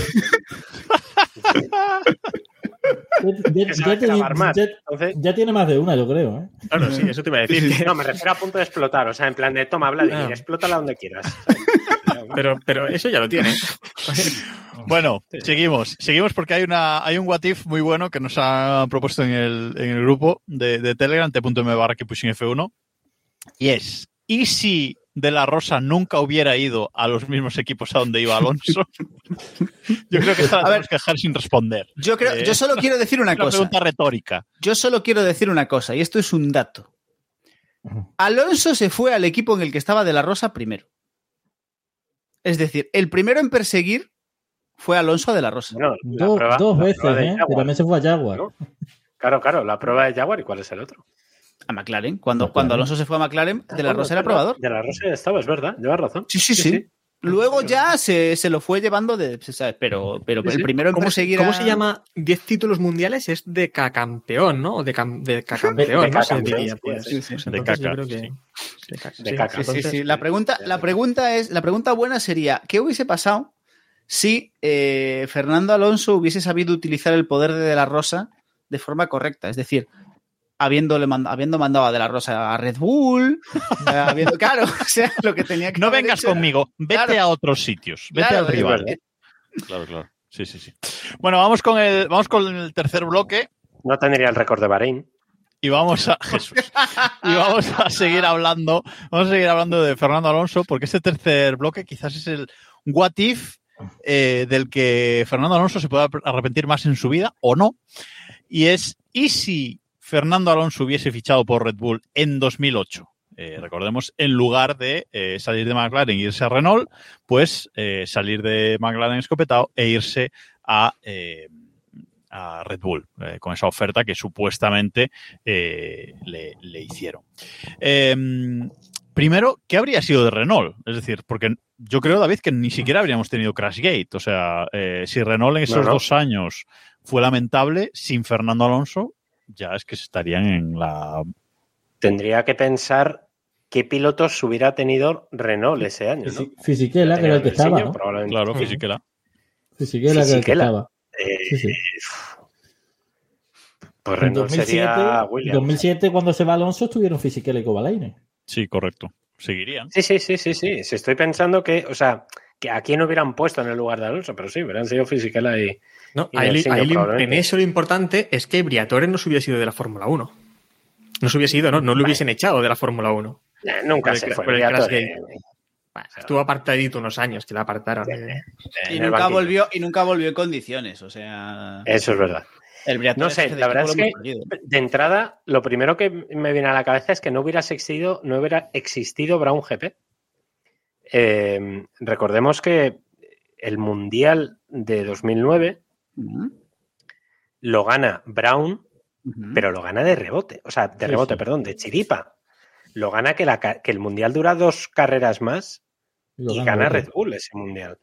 Si ese Mundial, en lugar de estar eh, quienes estaban en Red Bull, Weber. Alonso. Vettel Weber. Si hubiera estado Alonso, yo creo que ese mundial lo gana Red Bull. Yo creo que Sí, lo gana seguro, seguro. Si lo gana gana Red Bull este mundial, E- ese Brown mundial no hubiera con- acabado siendo Claro. Mercedes. Es que, o sea, el, el, el, el what if es muy bestia. Entonces ya de ahí las ramificaciones ya extenderlas. De hecho, ese mundial, si le pilla a Vettel con dos temporadas más y una también, Sí. ese mundial lo gana Vettel. Sí, sí. Claro, pero no le Claro, pero estamos hablando de Le pilla 2009. mal, 2008. sí. Muy Mm. probablemente mm, hubiera acabado igual. No creo que hubiera afectado mucho, más allá del Crashgate. Pero da igual, porque Massa hubiera salido de ese circuito con la manguera colgando. Por tanto, Massa no hubiera ganado ese mundial igual. Hubiera sido exactamente igual. Lo único que Alonso, en lugar de estar en Renault, hubiera estado en Red Bull, que todavía era un equipo gracioso. Pero Quizá recordemos, que, recordemos que a Alonso, a Alonso en McLaren lo sustituye Kovalainen, que estaba en, en Renault, con lo cual eh, en Renault podríamos haber tenido un Nelsinho Piquet Jr. Kovalainen. Fisichella. O sea, habría sido- No, que Fisichella. no, no, porque Kovalainen no se habría ido a. ¿Cómo que no? ¿Y quién se va, ¿y quién se va a McLaren? Liucci. De la Rosa. De la Rosa. Ojo. Ojo, de la Rosa podía haber subido, ¿verdad? Podía haber subido de la Rosa a McLaren. Nunca hubiésemos tenido De la Rosa en HRT. Claro. Ahí está. Es que las Igual no hubiera ni consecuencias. existido HRT, fíjate. Pero Ojo, es verdad que o- ese es un, es un what if muy divertido porque Mm. probablemente, y ya hablando un pelín en serio, creo que es muy probablemente el, el- esa decisión diferencial de la carrera de Fernando Alonso, ¿no? Sí, total. Ha Mm. tenido muchas a lo largo de su trayectoria, pero yo creo que esa es la, la más relevante. ¿no? Podía haber elegido no Brown a GP fue la otra, yo creo. Yo, Pero yo esa era os hago- más. Sí. Os hago la, la pregunta que ya os he hecho alguna vez aquí, que es que vosotros qué perdéis, qué preferéis, qué preferís, ganar en un Red Bull o perder en un Ferrari. Ganar en el Red Bull. No, Ganar. yo perder en un Ferrari. Depende, ¿cuál paga más Oye, el dinero? relato mola muchísimo más el de perder en un Ferrari porque las derrotas siempre son mucho más Yo divertidas. no, yo no te cambio, sinceramente. Yo el, el año, el 2012 épico de Alonso, yo no te lo cambio por tres mundiales en Red Bull con un coche un segundo y medio por Correcto. vuelta más rápido. No, eso sí, eso, eso por supuesto. Como espectador. Alonso para por la historia Pero porque- será ¿Cómo el es más Está- grande. de- como piloto, como piloto, olvídate, tío, como piloto son tres mundiales. Pero Son tres mundiales que has ganado Bull. Claro, no, pero Alonso se va a Red Bull y gana con la gorra y después gana otros en Mercedes y serían mundiales tan sencillos Pierde- que yo creo que no se le valoraría. Sí, exacto. sí. Pierde, pierde valoración. Sí, no lo valoraríamos tanto como lo Pero, a ver, valoramos. la magia, evidentemente, el, el halo que tiene ahora de el misticismo que rodea a Alonso, muy probablemente sea ese, ¿no? El del el, el derrotado constante y el mamón sigue y sigue y sigue. Claro, Que estaría- derrotado, derrotado en qué condiciones, ¿no? Claro. Sí, son las condiciones de la derrota. Claro, claro. yo, yo- yo creo Sí, que hubiese pasado con Alonso. sí. Hubiese pasado con Alonso un poco lo que está pasando, por desgracia, con Verstappen. A mí Verstappen es un piloto que me encanta, me parece Correcto. una fuente, un manantial de talento, me parece buenísimo, pero está Sí. pasando que ya la gente se está aburriendo de él porque ya está ganando con, con una mano en la ventanilla, sin hacer ningún esfuerzo, y la gente se está aburriendo de él. Y, y yo creo que hubiese pasado con Alonso lo mismo. Y hemos, hemos puesto De hecho, también. Es más que probable, es más que probable que Alonso se hubiera retirado ya. Vamos, Sí, seguro. prácticamente Sí, seguro. en la- con en la era- 400, mu- con- con 400 con- mundiales había- Con la era híbrida. Yo creo, yo creo que Alonso, Sí, sí, según, sí, sí, sí. según llega la era de Mercedes, según arrancase la, la era Mercedes, se pira. Lo deja. Es como ver, ya he lo- ganado. Lo, lo comentaba, lo comentaba esta mañana. Yo recuerdo una entrevista en 2006, a final de 2006, antes de, en la pretemporada de 2007, en la que Alonso dijo que su sueño era em, conseguir los tres títulos, el tricampeonato, como su ídolo Senna y Siempre tal. lo ha dicho. Sí, bueno, y pero, que pero una vez ganase esos tres títulos, como que... Alonso ha sido de abrir la boca mucho siempre. Pero todos sabemos, todos sabemos que Alonso tiene, tiene delante de las narices. eh, gana el tercero y tiene el cuarto y no se va a marchar. Ni con el quinto Bueno, ni con el no, sé- no sé, era otra época, ¿eh? Era otro Alonso también en ese momento. Nah, olvídate. Pero otra cosa muy diferente es el, ya he ganado, pues los dos de Renault más, pues por ejemplo los cuatro que ganó Vettel, que son seis. Tengo seis y llega Mercedes, llega la Mercedes de la era híbrida y es como hasta luego. Hasta Sí, luego, hombre, y, siendo como es Alonso, siendo como es Alonso, tiene seis y no va a ir a por los siete de Schumacher. No, pues fíjate, yo creo que si Olvídate. Alonso hubiese vamos. ganado uno en Ferrari, si Alonso hubiese ganado uno en Ferrari, yo creo que se retira. En ese año, Ah, en ese sí. momento, yo creo que se retira. Sí, sí, yo también. No, no, no, no, no. No sé yo. Yo creo No. que no. A menos, no, ni Yo creo que no, porque si, yo hubiera si dicho, huele bueno, si sangre, si huele sangre se queda. Eh, Ahí estamos. Bueno, más Pero cosillas. diferencia- Bueno, pero dale, acaba, acaba. No, digo que más cosillas de este, de este What If. En 2009 eh, habría compartido equipo con Vettel, en teoría, ¿no? Eh, y ahí también tenemos una situación como la que comentábamos antes de Verstappen-Hamilton, ¿no? Eh, ¿Habrían aguantado los dos en el, en el equipo? ¿O quién se marcharía, quién se marcharía antes de ahí, ¿no? Con, esa, con esa competencia en un, en un coche que, bueno, pues empezaba ¿no? a, a- a despuntar ese, ese Red Bull en ese, en ese año, eh, habría habido bastante, bastante tensión, porque recordemos que aunque eh, Brown GP arrasó, eh, al final eh, Vettel apretó ¿no? a Baton por ese, por ese Mundial de, de 2009 y pues era un coche que, que eso, que empezaba a ser ganador y seguramente habría habido tensión, mucha tensión en el equipo. ¿no? Yo creo que Es que yo creo ten- que no hubiera ganado Brown GP. aparte Para de mí, eso, el primer, la primera consecuencia es que no gana Brown GP. Sí. Fijo, esa es segura. Yo creo que esa es segura. Pero fuera de eso, yo creo que En este programa ya le hemos quitado un título a Raikkonen y otro a Baton. Sí, fácilmente. Yo creo que. Bueno, ya que creo- Rosberg también hemos quitado uno y a, y a Piqué también hemos quitado Hemos quitado, unos, hemos quitado unos cuantos. Pero yo creo que todo dependería, y esto es muy complicado saberlo, cómo habría reaccionado Red Bull con Vettel. Porque es cierto que Red Bull arropó mucho a Vettel cuando, cuando fueron todos los problemas con Weber, pero es que Weber no es Alonso. Es decir, Red Bull sabía los pilotos que tenía, Red Bull sabía lo que había hecho Vettel en Toro Rosso, Red Bull sabía lo que había hecho Vettel el año ante, en 2009, que estuvo a punto, que estuvo ahí achusando a, los Brown GP. Entonces eh, tenía sentido que Red Bull se, se escorase más hacia Vettel, que era su piloto, era el joven, era la estrella y además. Con Alonso la cosa habría sido distinta. Y teniendo en cuenta, aparte, que veníamos de 2007, eh, yo quiero creer que en Red Bull sí que tendrían mucho más claro todo lo que había pasado. Aparte es que estaba reciente. Y, y yo no sé, yo me imagino que Red Bull habría gestionado un poco mejor todo eso. Yo Todo eso. creo, Y el propio Alonso. yo creo eh, que hubiera sido Albert Suárez. ¿eh? Vettel, a Vettel, Vettel acaba hundido. Yo, yo no Yo sé, pero yo creo que el propio Alonso Vaya llegaría con la lección aprendida. Eh, Sí, correcto. todo, todo dependería de lo que hubiese pasado. O sea, si, si Vettel está al mismo nivel que Alonso, yo creo que Red Bull se hubiese decantado por Vettel. Pero si Alonso machaca a Vettel, es que no hay nada que hacer. O sea, Es que creo que en 2009 le hubiese machacado, eso es, creo que es claro. Y fíjate que en 2010, hasta la última carrera en Abu Dhabi, lucha eh, Vettel con Weber y al final es la Claro. estrategia la que decide quién gana. Y es porque Alonso Correcto. continúa en, en esa lucha. Pero si no, Hombre, si os acordáis de, de 2010, fue un año eh, mentalmente muy flojito de Vettel. Aunque Sí. acaba arrasando, acaba ganando, mentalmente. No, pero no eh, arrasando, Vettel- sino acaba ganando, pero no arrasando. Sí, bueno, efectivamente. lucha con Weber- De hecho, no fue, no fue líder hasta la última carrera. Exacto, O sea, fue el último momento que fue líder. Weber Pasó, pasó de todo en ese Red Bull ese año. Weber ese año, Weber ese año juega muy bien psicológicamente. Sí. Sabe el chaval que Mm. tiene al lado y juega muy bien sus cartas psicológicamente. Lo que pasa es que, bueno, pues al final eh, gana Vettel, pero, pero fue un año flojo y yo estoy de acuerdo con vosotros en que Alonso Y- ese año lo destroza. Y, y gana Vettel por el, aparte del error de Ferrari y todo lo demás, porque al final Red Bull decide hacer dos estrategias y ver con cuál pica, y ver con cuál pica, Ferrari. pica Ferrari. Sí, Sí. sí, sí. sí, sí. Yo creo que Alonso, eh, en 2007, que siempre se culpa mucho a McLaren, yo creo que Alonso también pecó de soberbia al principio de la temporada, despreció a Hamilton, pensó que Hamilton no iba a ser un piloto a su nivel y, y creo que de ahí aprendió la lección y a partir de entonces cada vez que ha tenido al lado un compañero novato lo ha machacado sin piedad desde el principio. Y yo creo que a Vettel, que es un piloto que hay respeto y que aprecio su talento, pero que no está al nivel de Alonso, de Hamilton ni nada de eso, yo creo que lo hubiese podido machacar o al menos lo hubiese intentado machacar.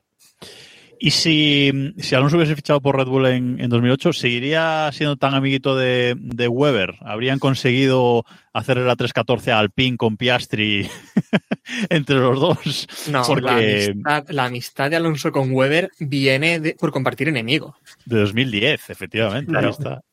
Mira, ahí simplemente. Bueno, y, y porque Briatore, y porque Briatore era el Bueno, agente sí. de, Sí, de. Weber. Porque Y otra cosa. une- Y otra cosa, en 2010, ¿Ferrari qué? Si no está Alonso ahí. Massa, ¿no? Massa- Massa acaba ese mundial, por recordar, compañero de Alonso en 2010, Massa acaba ese mundial en sexta posición, Alonso lucha por él, por el mundial, y Ferrari, aún con Alonso, acaba tercero en el mundial. Entonces ese año, sin, sin Fernando Alonso, mm, ¿qué habría pasado con Pues Ferrari? hubiera dependido Claro. de quién, es, quién hubiera estado en lugar de Alonso. Raikkonen. Recordemos que Raikkonen sale de Ferrari porque, el- porque lo echan. Tenía contrato. Tenía contrato hasta 2009, hasta 2010, yo creo, incluso. Es Raikkonen, sí, Ahí es mete pasta, ahí mete pasta sobre todo el Santander. Santander. No sé si recordáis en ese momento, pero Botín se encapricha en Alonso y pone la morterada para que Alonso esté en el equipo. Sí, sí.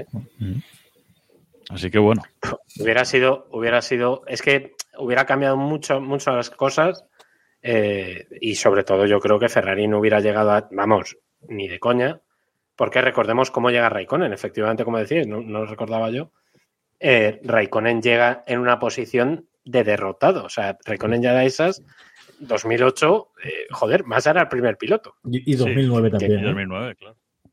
y 2009. O sea, Raikkonen hubiera sido un segundo piloto, por tanto, Ferrari hubiera sido un equipo, tercer, cuarto equipo a lo mejor de la parrilla, y, y- y Alonso es más que probable que hubiera sido el, el campeón, pero no como fue Vettel, que fue en el último momento, sino quizá, pues eso, a lo Verstappen en, en este. Es que, en este- Ojo, claro, ojo. im- imagínate esta temporada Aston Martin, ¿no? Pon ahí ahora a Pérez y Stroll y, ve- y veamos a ver dónde queda ese Aston Martin.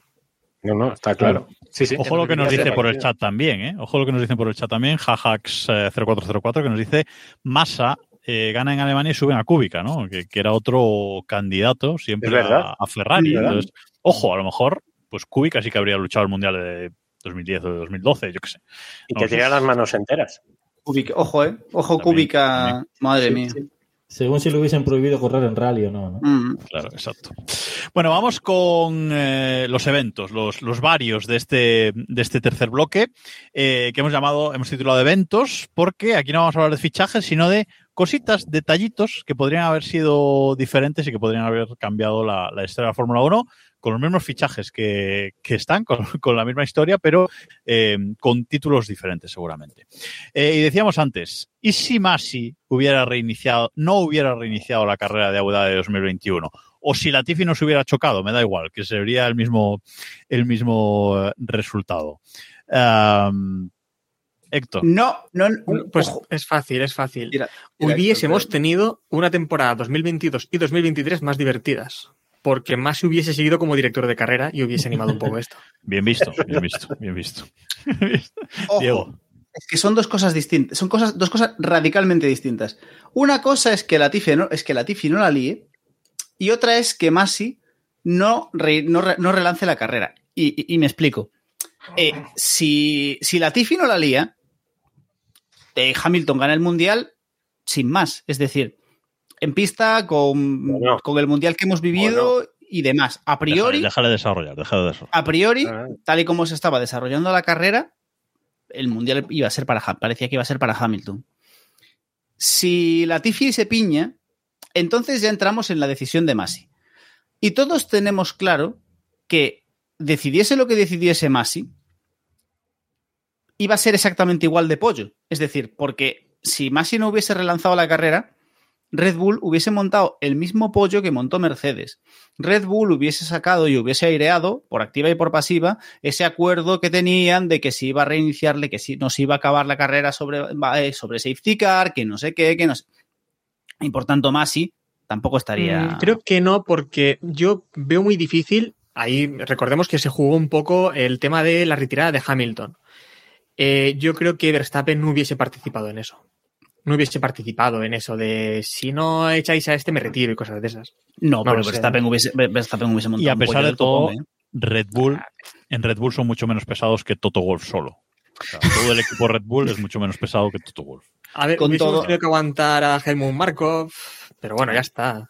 Y probablemente, Pero- probablemente no tendríamos al presidente de la FIA. De hecho, es más que seguro que no tendríamos al presidente de la FIA que tenemos ahora. Porque Ben Sulayem gana el- las elecciones de la FIA en el siguiente congreso del, del organismo, que fue unos días después. Y Ben Sulayem, una de las decisiones que toma es ceder ante Mercedes y echar a Masi, básicamente. Yo el caos y salió él. Y salió él, correcto. El- la otra opción era el británico, que ahora mismo no me acuerdo cómo se llamaba, que era el, el- el del establishment en teoría. Y, y entonces probablemente, pues quizá la Fórmula 1 actual eh, no sería la que es, no se hubiera hecho el cambio de normativa. O sea, el, el cambio hubiera sido esa victoria de Verstappen en ese mundial modifica muchas cosas que pasaron a después, ¿no? No, no solamente los números, Mm. sino cómo todo el deporte cambiado, ha cambiado hasta, hasta lo que es ahora, ¿no? Eh, quizá incluso Alonso no hubiera vuelto. ¿Sabéis Sí, lo porque que- es, amigui- es am- es amiguito de Sulayen, Alonso. No, bastante ¿sabéis? amiguito. ¿Sabéis de lo que os estáis olvidando que es, que es- que es lo que más haría feliz a, a Sánchez de Castro? Si Masi no hubiese reiniciado esa carrera, yo creo bastante firmemente que Hamilton no hubiese empezado la siguiente temporada. Y por tanto, Bueno, yo bueno, bueno, bueno, bueno, bueno, bueno, bueno, Eso bueno, sido- bueno. sí, hubiera estado ahí. Ya está. Sí. No voy a entrar Sí. en eso hoy, no voy a entrar en eso hoy. Sí, sí, sí, no, no, Siguiente pero evento. No, no, no. Siguiente evento, siguiente evento. que ¿Y si Bernie siguiese al frente de la Fórmula 1 a partir de 2016? que es cuando la vende Robe. Estaríamos a punto de quedarnos sin el jefe de la Fórmula 1. Bueno, Es lo Bueno, único que bueno. habría cambiado. bueno, bueno. Yo creo que correríamos en Rusia aún. Eso lo Sí, veo. Sí, sí, bueno. Hombre, O por supuesto. o el mundial, o Ucrania, el mundial sería Y- Israel. Rusia, Ucrania. En Israel. Israel, circuito de Gaza.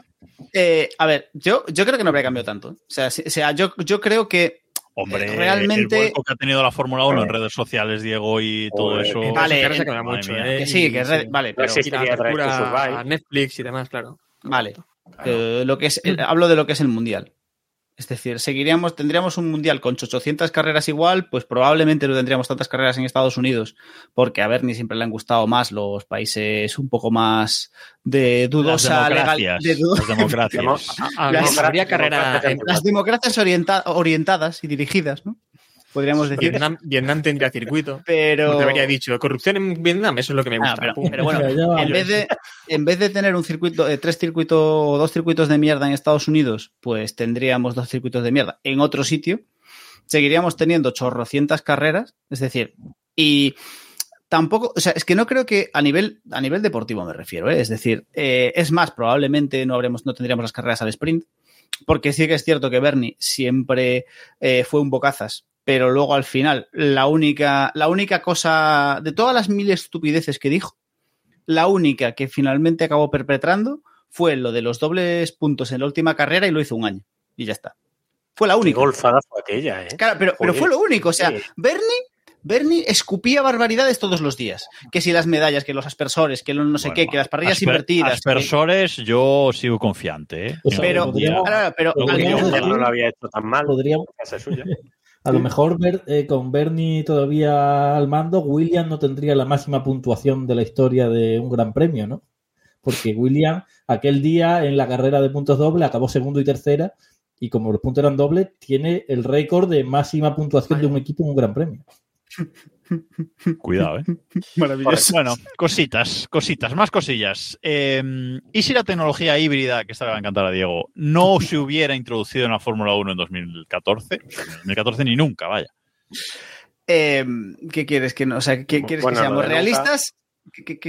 ¿Realistas o, o, o No, soñamos? no, realistas no, porque lo híbrido iba a llegar sí o sí a la Fórmula 1. Eso es que es lo- es que iba a ver, la, re- la realidad es que lo híbrido iba a llegar sí o sí, porque si no, no habría fabricantes. Básicamente, no habría nadie que, que, que, que se interesase en hacer motores para la Fórmula 1. Eh, la realidad, pues que tendríamos un mundial muchísimo más interesante, carreras mucho más divertidas, eh, tendríamos monoplazas que no pesan 17 millones de toneladas, que no ocupan mm, tres pistas y, es decir, a nivel deportivo, todo serían ventajas. Es decir, los coches serían más divertidos de conducir, serían más divertidos de ver, sonarían mejor, más pequeños, eh, más manejables. Es decir, la era híbrida a nivel deportivo en la Fórmula 1 no nos ha traído nada bueno, que yo ¿Os, recuerdo. os dais cuenta que todo mal? Sí, todo mal. sí, a ver, no, no, no, pero a ver, 2014 todo mal. ¿qué, qué nos, qué nos ha aportado Creo bueno? que sería peor, ¿eh? Es decir, ¿pero qué nos ha aportado bueno la era híbrida? El, los, los motores, o sea, el, el cambio, el cambio de, o sea, el pasar de un motor térmico de un V8, un V10 térmico a, a meter, a quitar unos cuantos cilindros y meter 10 toneladas en baterías, ¿qué nos ha aportado? Que yo creo que hubiera acabado siendo un mundial parecido al que, como le ha pasado al mundial de rallies, ¿no? Que los fabricantes han acabado yendo, Eso se ha quedado ahí una cosa un poco mm, ni chicha ni Se habría quedado Ferrari y ya. Mm. Y A, favor. coches privados a lo mejor hubieran vuelto. Bueno, eh, o sea, hubiera sido una cosa un poco rara. Probablemente rara, rara en el Sería- sentido de que se hubiera no. quedado muy, muy descafeinado, ¿no? Lo ha dicho Jacobo, sería una monomarca de Ferrari. Pero a ver, yo he partido, he partido de la base y lo he dicho de que es que esto iba a pasar sí o sí. Porque es que, es decir, porque es eso, porque no- nadie más iba a asumir, o sea, más allá de Ferrari, ¿quién más se iba a poner a fabricar un, mantener un V8 para la Fórmula 1? O un V6, me da igual. o sea, Seguiríamos teniendo repostajes, que eso molaría bastante. eso estaría muy Bueno, guay. los reportajes ya se habían quitado, ¿eh? Antes. Pero podrían Sí, haberlo. Sí, pero bueno. Podríamos, es sí, verdad, a ver, que se habían quitado ya, sí, sí. correcto. podríamos, po- sí, de hecho los repostajes se quitaron por culpa del inútil de masa. Bueno, Entre otras cosas. no- O sea, el manguerazo No sé, de... No, es- yo creo, yo creo que yo creo que el tema de las mangueras viene simplemente porque si no vemos el manguerazo, parece que los coches no corran con gasolina. Y ya exactamente. está, ¿eh? Ah, puede ser también, claro, sí, sí. Es por un tema de, de imagen y de Bueno, y ahora, ahora vamos con, de, de greenwashing, ¿no? vamos con eventos puramente deportivos, digamos. Cosas que podrían eh, cambiar en, en lo deportivo. ¿Y si Vettel hubiese sido descalificado de Brasil 2012? Por esas banderas amarillas famosas que tantos vídeos paramos, tantos frames paramos en, en esa tarde y los días eh, siguientes. Eh, ese título lo habría ganado Fernando Alonso, pero a partir de ahí, ¿qué? Alonso tendría un título más y Vettel un título menos. Sí. O sea, Yo yo, creo- no creo que hubiese cambiado absolutamente nada más. La ¿Has verdad. dicho, Jacobo, si, si la CIA hubiese hecho algo, o cómo has dicho? Perdón? Sí, si hubiesen descalificado a, a Vettel por el tema de las banderas Pero, claro, amarillas. Pero aquí la- lo que debería haber sido es si Ferrari hubiese reclamado a tiempo, ¿no? En su debido tiempo cuando debieron Bueno, hacerlo. sí, sí, claro, pero es que Bueno, no da puedo igual. confiar en nada, ¿sabes? En eso ya no confiaba. De todas formas, yo no creo que por eso le fuesen a descalificar y me parecería injusto. O sea, es una cosa que pasa en el Bueno. momento y que tú lo que tienes que hacer es meterle un drive-thru o lo que sea y ya está, pero no descalificarlo después de la carrera. Ya, pero sabiéndose cómo, cómo estaba apretado ese mundial, pues ya sabemos. Ahí en esa época la FIA todavía hacía cositas bonitas, no como ahora. Eh, más cosillas, y metiendo a Ferrari también por el medio. ¿Y si Domenicali no hubiese sido Domenicali en 2010, Robe? ¿Cómo? Si Domenicali no hubiese usado el estratego, que es otra forma de Ah, vale. en 2010. es Bueno, otro jefe de equipo, vaya. pero te refieres a la última carrera, ¿no? Es que Sí. es tan difícil de saber. es tan difícil de saber qué hubiese pasado si se hubiese quedado Alonso en pista. No es fácil, ¿eh? no es tan fácil. Em, no tengo yo todas conmigo. Es Sí, que no, mejor- no es como lo de Mónaco de este año. Es más difícil, es verdad. Claro, es que a lo mejor Weber s- hubiese apretado más para adelantar a los pilotos que tenía que adelantar, se hubiese quitado el tráfico, le hubiese podido hacer el undercut a Alonso. Está claro que visto a posteriori se equivocó, pero no me parece tan claro. Yo es que lo veo como lo de 2012, sinceramente. Es decir, es, Alonso tendría un título más, Vettel un título menos. Pero el 2011 hubiese arrasado Red Bull igual. eh, to- es decir, yo no creo que hubiese cambiado gran cosa en... Bueno, sí, que el último Diego. título de Ferrari no sería en 2007. Es que, es que el último título de Ferrari lo ganó Raikkonen. No, pero Diego, yo te, yo te planteo O otra sea, cosa, porque has planteado dos escenarios posibles, pero te planteo otra cosa. ¿Y si Weber gana ese título? De cara a los siguientes años. Uf, eso sí que No, es es que Weber Nah. hubiera sido el líder del, el líder del equipo. Nah. Ahí Alonso, está, si- ahí no, está. Y gana el mundial. Claro, Alonso si gana ese mundial a lo mejor se retira, ¿no? No, hombre, Decíamos No, lo de los tres mundiales. con No, 28 años se va a ni retirar. de coña. Con 28 años en Ferrari, recién. No, no digo, no. Y, y Weber. lo que hemos estado hablando antes. No creo, pero No, y Weber eh, habría ganado el Mundial de rebote, pero el piloto que de Red Bull era Vettel, el piloto que Red Bull quería que ganase era Vettel, y fíjate. ¿No, no hubiésemos tenido Multi 21? Esa es, esa, es, esa es la gran pregunta que tengo yo. Claro, Si yo creo hubiese- que no. Es que- si Weber el hubiese tema. hecho si Weber le hubiese hecho el undercut a Alonso y si hubiese quedado la situación con Vettel delante y Weber detrás y necesitando dejar pasar a Weber para ser campeón Weber, ¿le hubiese dejado pasar o no? No lo tengo claro. ¿eh? Eh, no, no, no. Y aquí, en realidad, viene el gran problema de esta temporada, que fue el compañero de Alonso. Porque, joder, en, en Red Bull pudieron hacer dos estrategias, pudieron atacar de dos formas diferentes, y ya en Red Bull era como, bueno, vamos a obtener un título, sea con quien sea, ya casi nos da igual. Gane Sí, pero- Weber o gane Vettel. Pero en Ferrari no pudieron hacer eso, no podían Sí. ni siquiera restar puntos al rival. Espérate, porque no sé si te acuerdas de aquella carrera. eh, entiendo que no te acuerdes porque la hemos intentado ver lo menos posible, pero eh, yo me acuerdo, me acuerdo que cuando eh, Weber para en boxes, lo primero que hace Ferrari no es parar a Alonso, es, pasar, es parar a Massa, que estaba justo al lado de ellos, para ver si Massa sale delante de Weber, porque si Massa sale delante de Weber, ya está, no tengo que meter a Alonso en boxes, porque ya tengo a Massa delante. Eh, lo que pasa es que, Correcto. bueno, luego sa- salió Massa de boxes, salió justo detrás de Weber y tuvieron que parar a Alonso. Por eso, si hubiese tenido un compañero en condiciones, no hubiésemos estado Dicho en este tema. esto, si Massa hubiese salido delante de Weber, probablemente le pasa en dos curvas. O sea, Claro, es Claro, que- claro, pero me refiero, ya no me refiero a que salga adelante, sino si hubiésemos tenido un compañero, si Alonso hubiese tenido un compañero a la altura de lo que No- necesitaba en. No sé si os acordáis, el, el año, dos años después también en Abu Dhabi, que también se estaban jugando el Mundial Alonso y Vettel, y era la carrera esta que Vettel lo descalifica en la cual y tiene que salir muy atrás y está empezando a remontar y tal. Eh, como ya pasado el ecuador de la carrera, se pone detrás de Massa y era como, ojo, ahora va a llegar un momento, rollo Sergio Pérez con Hamilton, de defensa dura, de Massa, defensa dura, tal. Llegó una chicana y hizo un trompo, tío, y le dejó pasar. Sí, de eso me acuerdo. sí. correcto. Es, es alucinante, Mítico, tío. mítico, mítico. Bueno, más cosillas. 2008. Nos vamos a 2008, que aquí tenemos dos. Y vamos a empezar por la que seguramente no os esperáis. ¿Qué hubiese pasado? ¿Y si BMW Sauber sigue desarrollando el coche en 2008? Porque recordemos que BMW Sauber eh, en 2008 tiene un coche muy bueno, arranca con un coche muy bueno, arranca la temporada con tres podios eh, seguidos, pero a mitad de temporada deciden dejar de desarrollar el coche para centrarse precisamente en el coche del, del año siguiente. Un coche, el del año siguiente, que, bueno, pues eh, no les valió para nada porque acabaron sextos en el, en el Mundial y, bueno, pues eh, hicieron algún podio, pero claramente se, se equivocaron, Robe.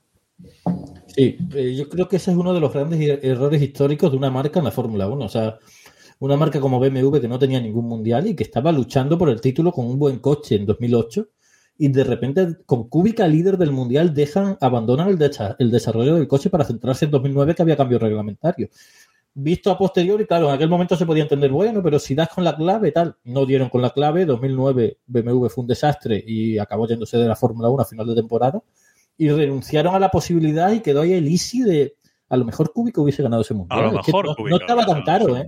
No estaba tan caro porque Massa y Hamilton hicieron un mundial lamentable, ¿eh? Lamentable, y fueron los que lucharon por el título. Es que recordemos ese mundial, eh, ese mundial eh, 2008 lo gana Hamilton con 98 puntos, Massa 97, pero por detrás, Kimi tercero 75, Kubica cuarto 75, es decir, Kubica mmm, empató en el tercer puesto con Kimi y si miramos un poco más abajo, en Hayfield, que fue sexto, tuvo 60 puntos. O sea, tampoco tuvo tan pocos menos, ¿no? Eh, no estaba nada, nada, nada caro. Y en el Mundial de Constructores, Sauber fue tercero con 135 puntos, pero es que McLaren fue segundo con 151. O sea, no estaba tampoco tan lejos y Ferrari con 172. Eh, quizás a Ferrari habría sido difícil alcanzarlo, pero segundos podrían haber acabado y ganar el título de pilotos. Yo no lo entendí en ese momento. En ese año, la verdad es que luego todo se olvida con ese final de temporada, pero no lo entendí en su momento. Además, ellos lo decían claramente. ¿eh? Después de la carrera de Canadá, eh, Kubica iba líder, líder, del mundial, pero es que después de la carrera de Japón, que solo quedaban ya dos, Kubica estaba a, a, 12 puntos del líder. Exacto, que 12 que, puntos que eran Kubica, una, una, victoria y un poquito más. Kubica se sube al, se sube al podio en Japón, el segundo en Japón. Japón. Sí. Eh, una victoria que gana, un, un, un, gran premio que gana Alonso. Eh, entonces, no sé, fue la verdad es que extraño, extraño, no extraño, pero es una decisión que seguramente los directivos de esa época se, se arrepienten, se arrepienten mucho. Uno de los grandes errores o el mayor error que, que recuerdo en Fórmula 1, ¿eh? Es que, vamos, es que es gravísimo. No recuerdo, gravísimo no por lo que decía, es que había cambio reglamentario, es que tira todo, gana tu mundial, ¿no? Y consigue, joder, ¿Qué más da que el año que viene? Claro, ¿qué más da que el año siguiente no vayas a luchar por nada si ya has ganado un mundial? O sea, mejor claro. pájaro en mano. A ver, a ver, a toro, a toro pasado, estas decisiones son muy complicadas. A toro pasado es muy fácil.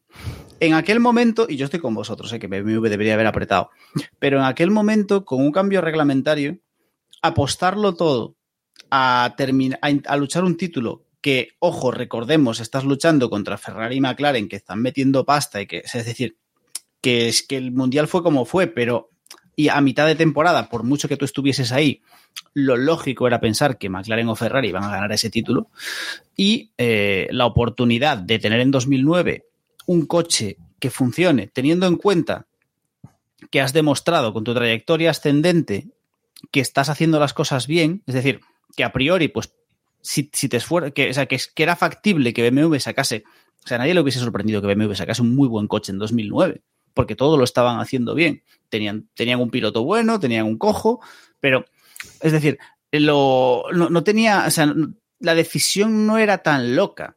¿Qué pasa? Es muy complicado esa frialdad de decir, oye, vamos a renunciar a la oportunidad de ganar un título, pero ojo, eh, pongámonos, vamos a verlo de la otra forma. Supongamos que BMW gana el título, o sea, se esfuerza, se esfuerza por ganar el título, lo gana o no, a costa de hundirse por completo en de hundirse por completo el, el, el resto de su historia en la Fórmula 1, que sí, que luego se tiraron. Da? Pero qué más da? Pero vista, ver, vista no, no, estamos hablando de un equipo, no estamos hablando, por ejemplo, de Mercedes, que a lo mejor pudo tirar el desarrollo de 2022 por intentar el octavo mundial de Hamilton en 2021. Estamos hablando, es decir, que es una marca que quiere ganar títulos de forma continua, ¿no?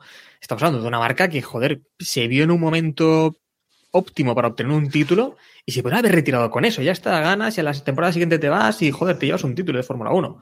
Para publicidad, para la marca es grandísimo, ¿no? Eso al final eh, costó que BMW saliera de la Fórmula 1. Sí. Fin, no hubo más. Sí. Bueno, pero el what if más eh, chulo de 2018, evidentemente, que todos tenemos en mente, es ¿y si Timo Glock le hubiera puesto a ese Toyota neumáticos de lluvia en Brasil, en Brasil 2008? Eh, que Hamilton acaba quinto adelantando a Timo Glock en la última curva, pues eh, Hamilton seguramente habría acabado sexto, Glock quinto o más arriba o quién sabe, eso ya habría que hacer ahí muchas estrategias, eh, habrían empatado Massa y Hamilton a 97 puntos y Massa con seis victorias y Hamilton con cinco, pues eh, Massa tendría su título que ahora intenta recuperar, David. Claro, que, que, que denuncia a Glock en lugar de... Claro. No, no, yo, tengo, yo tengo un what if mejor, ¿eh? ¿Y si Massa gana el mundial? Digo, gana el juicio. bueno, es que eso todavía puede pasar. No, no, ahí, ahí el problema es que si, si Massa gana ese juicio, se pueden reabrir un montón de mundiales. Sí, sí. No va a pasar. No, no, bueno, claro, evidentemente, ahí, ojalá, eso sí ojalá. que sería un, un what if de, de la leche. Espero que los, que espero sería... que los abogados de Massa tengan el mismo talento que él. A ver, romper, eh... romper, la sagrada línea temporal a lo bestia. Eh, a ver, en teoría, eh, no, primero nos hubiéramos perdido el mejor momento que ha dado la historia del deporte, que es el cabezazo del mecánico de Ferrari cuando le dice a los padres de Massa que no, que no, que Hamilton ha pasado a Glock. Para mí eso es insuperable. O sea, insuperable. Nadie ha superado El eso. mejor jamás. meme Ni- de la Fórmula 1 de la historia. no, el lo que- lo que- cabezazo no se vio en la 2020. retransmisión oficial, ¿verdad? No, el cabezazo. no Lo vimos no después. se vio. Después, No. Claro, claro. Y la, la frase textual que dice eh, el mecánico, que eso sí se escucha en los micros de la FON, es Glock se ha dejado pasar, ¿eh? O sea, ya en Sí, ese sí. momento dice Glock se ha dejado pasar Sí, sí. en brasileño. Y, Claro, y luego, a ver, sí, di. dale- no, no, dale, dale, Robert. No, que sobre esa carrera quiero decir que no hubiese cambiado nada, ¿eh? Si, si Glock eh, monta intermedios, porque Glock, Glock iba detrás de Hamilton y le Sí. adelanta porque no monta Claro. intermedios. Sí, sí. de sí. hecho, claro, la lucha llega a ser así porque Glock no, no entra. Claro. O sea, Glock iba detrás de Hamilton y como Hamilton entra y Glock no, Glock le adelanta. Si la pista hubiese seguido seca, efectivamente Hamilton hubiese perdido el mundial. Pero de hecho, Glock es un héroe porque Glock lo intentó. Glock Claro, debía tener estatuas en. Brasil. Y se- Exactamente. Sí, sí, sí, sí. Imaginaos, vosotros, otra consecuencia de esto es que Hamilton no gana ahí su primer mundial. Imaginaos Hamilton, que llegó desquiciado a 2012, imaginaos Sí, si llega a 2012. 2012 sin un mundial. Es decir, imaginaos que lleva en la Fórmula 1 cinco años y no es capaz de ganar un mundial. O sea, Se mete en una secta o algo. Bueno, ya se metió mucho. No, y, y- y probablemente Massa, claro, en Ferrari probablemente hubiera sido eh, eh, un, un- un momento también muy disruptivo porque tendrían otro campeón del mundo. Hubieran sido dos años consecutivos ganando el mundial. Hubiera sido, entre comillas, muchas comillas, una nueva racha ganadora. eh, y entonces, quizá entonces no el último mundial de Ferrari habría sido de masa. O sea, yo creo que eso es mucho peor que lo de Kim. No, o a lo mejor no, o a lo mejor fichan a Alonso y el compañero de Alonso resulta que no es más al principio. O sea, hubieran cambiado, me refiero que hubiera, hubieran, eh, hubiera habido muchos cambios, pequeños cambios de, de cromos en ese momento que, que yo creo que hubieran sido radicales. Por sí. ejemplo, yo no sé si el acuerdo que firman Alonso y, y Ferrari para 2010 se hubiera mantenido. Porque tú ya tienes un campeón en casa, no fichas a otro a dos años vista, más a Sí. lo mejor, mm, pues más a por- de entrada, probablemente no le hubieran dado el tuercazo. Por- o, o sí. Bueno, ¿por qué no? Tercera vez sí, que nombramos eso- el tuercazo de masa, ¿eh? Yo- Eso tampoco habría eso cambiado tanto, ¿eh? O sea, el Es, tuercazo... es nuestro 1955 de, de la Fórmula 1. Un poco. No, hombre, Bueno. yo creo que- Mucho, mucho se ha debatido sobre, sobre ese momento, pero fue, fue como fue y ahora solo nos queda el what if de y si Massa gana el juicio. Ese es, el- ese es el bueno. Y vamos acercándonos ya a las dos horas de, de programa especial. Vamos a cerrar con un último bloque y ahora sí, ahora vamos a saltar al futuro. Vale, ahora vamos a hacer un what if, un y si Lewis Hamilton ficha por Ferrari en 2026, David. Pues la primera consecuencia será que os, os tocan tres años de turra diciendo no, no, este año Hamilton no renueva. Eso digo. La vamos- una cosa, David, la vamos, a, digo. la vamos a vivir igual. Sí, claro, o sea, claro, o sea, Da esto, no se va, esto no se va a acabar hasta que Hamilton se retire. O sea, Eso va a ser es todos los años igual. Hay otra cosa y es que Hamilton volvería a pasar por Turquía. Correcto. A replantar. Sí, sí. No, no, no he pillado la, no he pillado esa. eh, A replantar. Sí, sí, sí, no, no, sí, el, el- el replantar sí, pero el por qué, o sea, por qué coño. Hombre, ¿Qué porque, tiene? Joder, no hace falta que lo diga, ¿no? Pero perdería otra vez el pelo en Ferrari, joder. que- sí. O se lo arrancaría directamente. o- Tío, es que. No. Además, además eh, ¿cuántos años va a correr Hamilton? O sea, 2026 tendrá ya 41 y va a fichar ahora Pero por una cosa, Ferrari. Bueno, ¿Y bueno, ahí está, qué eso no te lo ahí está planteas? Alonso. Claro, No, estás con Alonso. A ver, aquí, aquí el tema es. Alonso no se va a retirar hasta que gane el tercer Claro. título y Hamilton no se va a retirar hasta que eh, Claro. supere a Schumacher. Es. Hay dos, claro, hay dos, hay, hay dos, hay- aquí hay dos momentos disruptivos para Hamilton, ¿no? Bueno, tres, realmente. Hamilton no se va a retirar hasta que ocurran una de estas tres cosas. Una es que gane un título más, entonces se pira. Exacto. Otra es que sea evidentemente, eh, que pierda evidentemente el, en rendimiento, se quede sin sitio en la parrilla, lo cual ah, de momento es poco probable. Y número tres, que no, se, no ocurran ninguna de las otras dos, pero Alonso se retire. Otra vez. Es decir, Hamilton no se va a retirar mientras sea medianamente competitivo, no tenga el octavo título que quiere y Alonso siga siendo competitivo y esté en parrilla, por una cuestión de orgullo de Hamilton de cosas raras. Es decir, o sea, Hamilton ya es demasiado viejo para retirarse joven, con lo cual ahora ya va a estirar el chicle hasta... O sea, aparte, la, la duda, la duda de la retirada de Hamilton yo creo que la tuvimos cuando cuando tuvo esta época de mamo, cuando empezó con el mamoneo absoluto con el rollo de la moda y que si yo voy a defender el veganismo y no sé qué, que parecía que, que estaba muy disperso con cosas, ¿no? O sea, era Hamilton música, haciendo se Quería cosas. hacer artista musical y tal. Claro, pero ya como que ha integrado todo eso en su vida y o sea, ya ha pasado esa fase que decías, ostras, este a lo mejor le da un aire y se y deja la Fórmula 1 para grabar un disco. Hamilton, Es que pens- pens- pensando en Alonso eso, y Ferrari en 2026. Una última temporada, un last dance, por favor. Y de jefe de, equi- y de jefe de equipo, de jefe de equipo Briatore, ¿no? Do- Se exacto, exacto. Residencia de ancianos 2.0. pensando en eso, eh, tenemos el Ferrari ya huele un poco al Canfor, ¿eh? Sí, A ver, pero pero no, a ver, o sea, ¿y no, no sería mejor en un coche bueno. No, apuestas. no, no, no, pensando en lo que dice Diego, es verdad que una vez se retire Hamilton, seguramente se haga artista musical o yo qué sé, será eh, trabajar en la moda y cuando se retire Alonso le veremos en el Dakar, en Le Mans y en Claro, claro. Son dos futuros también muy diferentes. Alonso- ¿no? Pues que- No, no, no, yo no, o sea, no descartéis un Alonso Hamilton compitiendo juntos en Le Mans o alguna mierda de no estas. lo veo, ¿eh? No. Ojalá. Yo creo que No. Hamilton se retira de pero Fórmula 1 y deja ya, abandona ya la competición. y dicho esto, Alonso a Hamilton compartiendo equipo en Ferrari lo machaca. Porque es que, Sí, es sí, que sí, Alo- sí. Alonso, en el fango, en el caos, se crece y. Hamilton. Sí, sí. Alonso en la mierda es, es como, sí. un, como una rosa. es verdad, y Hamilton se. Sí, no, no, Hamilton se mancha y tiene que ir rápidamente a lavarse el traje y tal. Sí, sí, sí. Bueno, pero dicho, dicho esto, eh, imaginao- imaginemos qué ocurre. O sea, tenemos más o menos claro que Sainz se va a Audi en este What If, eh, pero ¿a quién tiene Hamilton de compañero? ¿A quién tiene Hamilton de compañero en esa, en esa Ferrari? ¿Leclerc se eterniza ahí o le ponen un barriquero? Para el caso. ¿Qué te iba a decir? No, no, os sé, o sea, eh, dejado sí. votando. Os la he dejado Sí. votando. No, no, está claro. Sí, Hamilton, re- Hamilton repescaría, repescaría botas. Botas. Y, y Ferrari en un finlandés, no nos ha ido mal con los De finlandeses. todas formas, has dicho un what if también importante que es el de que Audi entra en la Fórmula 1. ¿eh? Sí, Sí, ese es el es más gordo de todos. Ese es el arriesgado de todo el capítulo, es el más gordo de todos, efectivamente. Sí, esa, esa va a estar divertida. Bueno, Eh, ¿Y quién se queda con el asiento de Mercedes? ¿Mercedes se va de la Fórmula 1 por fin? ¿O quién se queda El con ese? Lin- Lineos, ¿no? Ya será Totineos. Lineos. Totineos. eh, ¿quién está por ahí? Es un asiento jugoso, ¿eh? O sea, Norris. Yo creo que sería Norris Russell, ¿no? Sí, huele, huele queda bastante. mucho, ¿eh? Hasta Norris, 2026. Parece que Norris no, pero- Russell, Norris Russell. mm, A Ocon le queda volver a. Mercedes, a Ocon le Ojo, queda de Verstappen. regresar a la cúpula de, a la- esto de Mercedes o irse al McDonald's. A lo mejor, pues yo qué sé. A lo mejor vuelve a Con Mercedes. Ocon.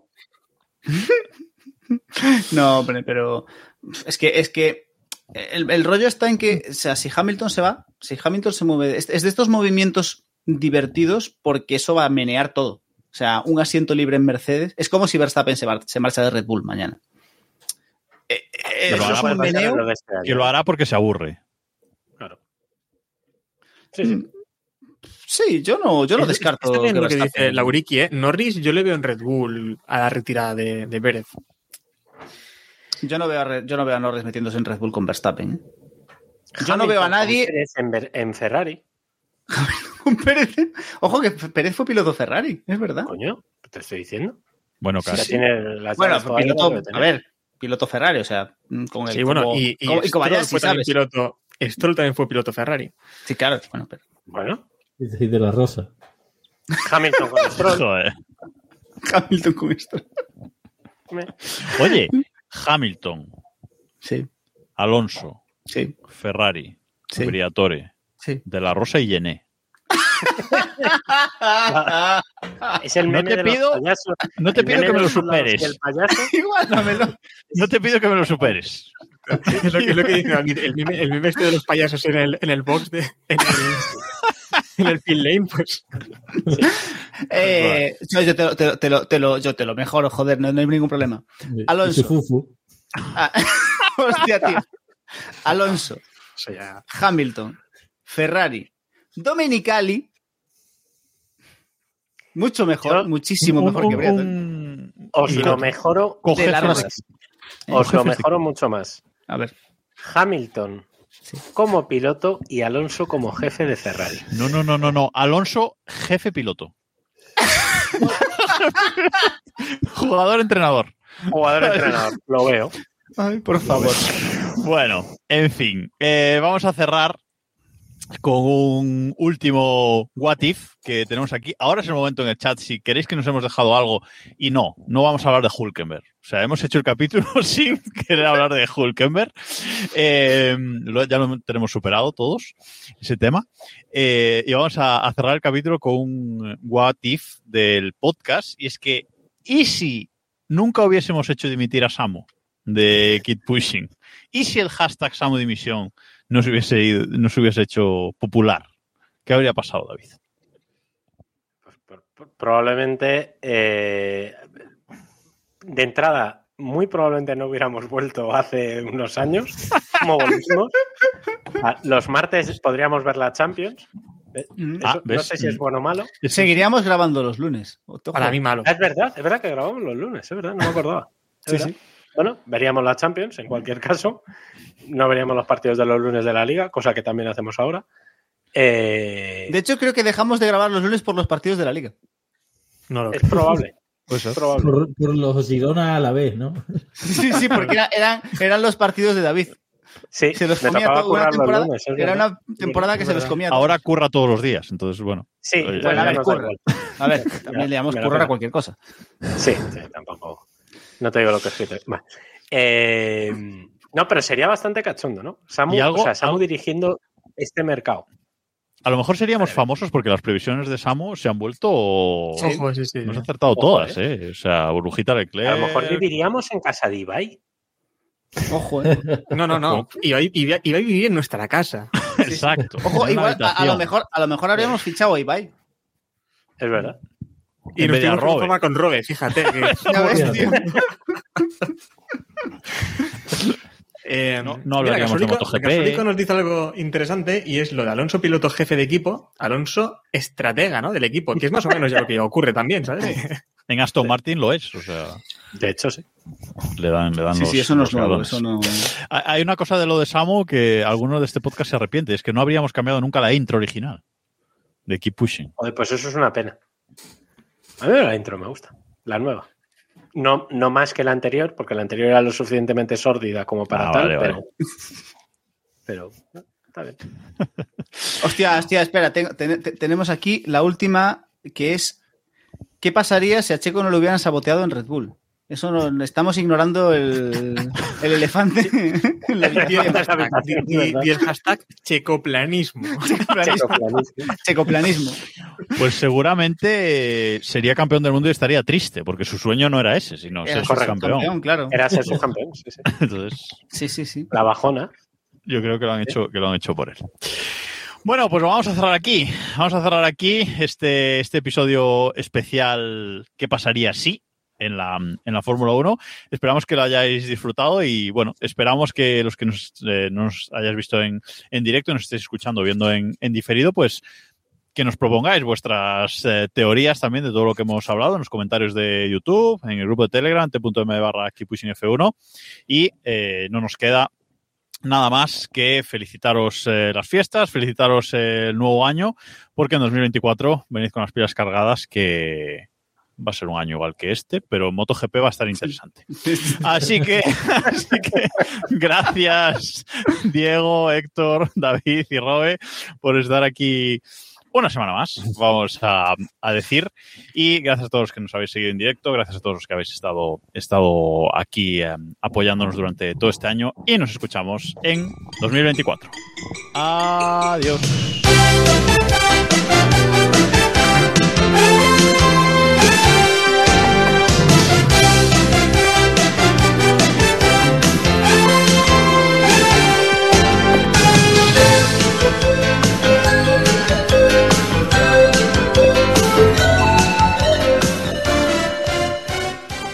¿Qué pasaría si grabásemos los miércoles? Nos lo ha comentado Guillermo, que la noticia de los miércoles y los jueves. Claro. Eh, efectivamente. Se le apretaría todo un poco a la Fórmula 1, ¿eh? Sí, Sí. se complicaría, se complicaría bastante. Se complicarían las cosas.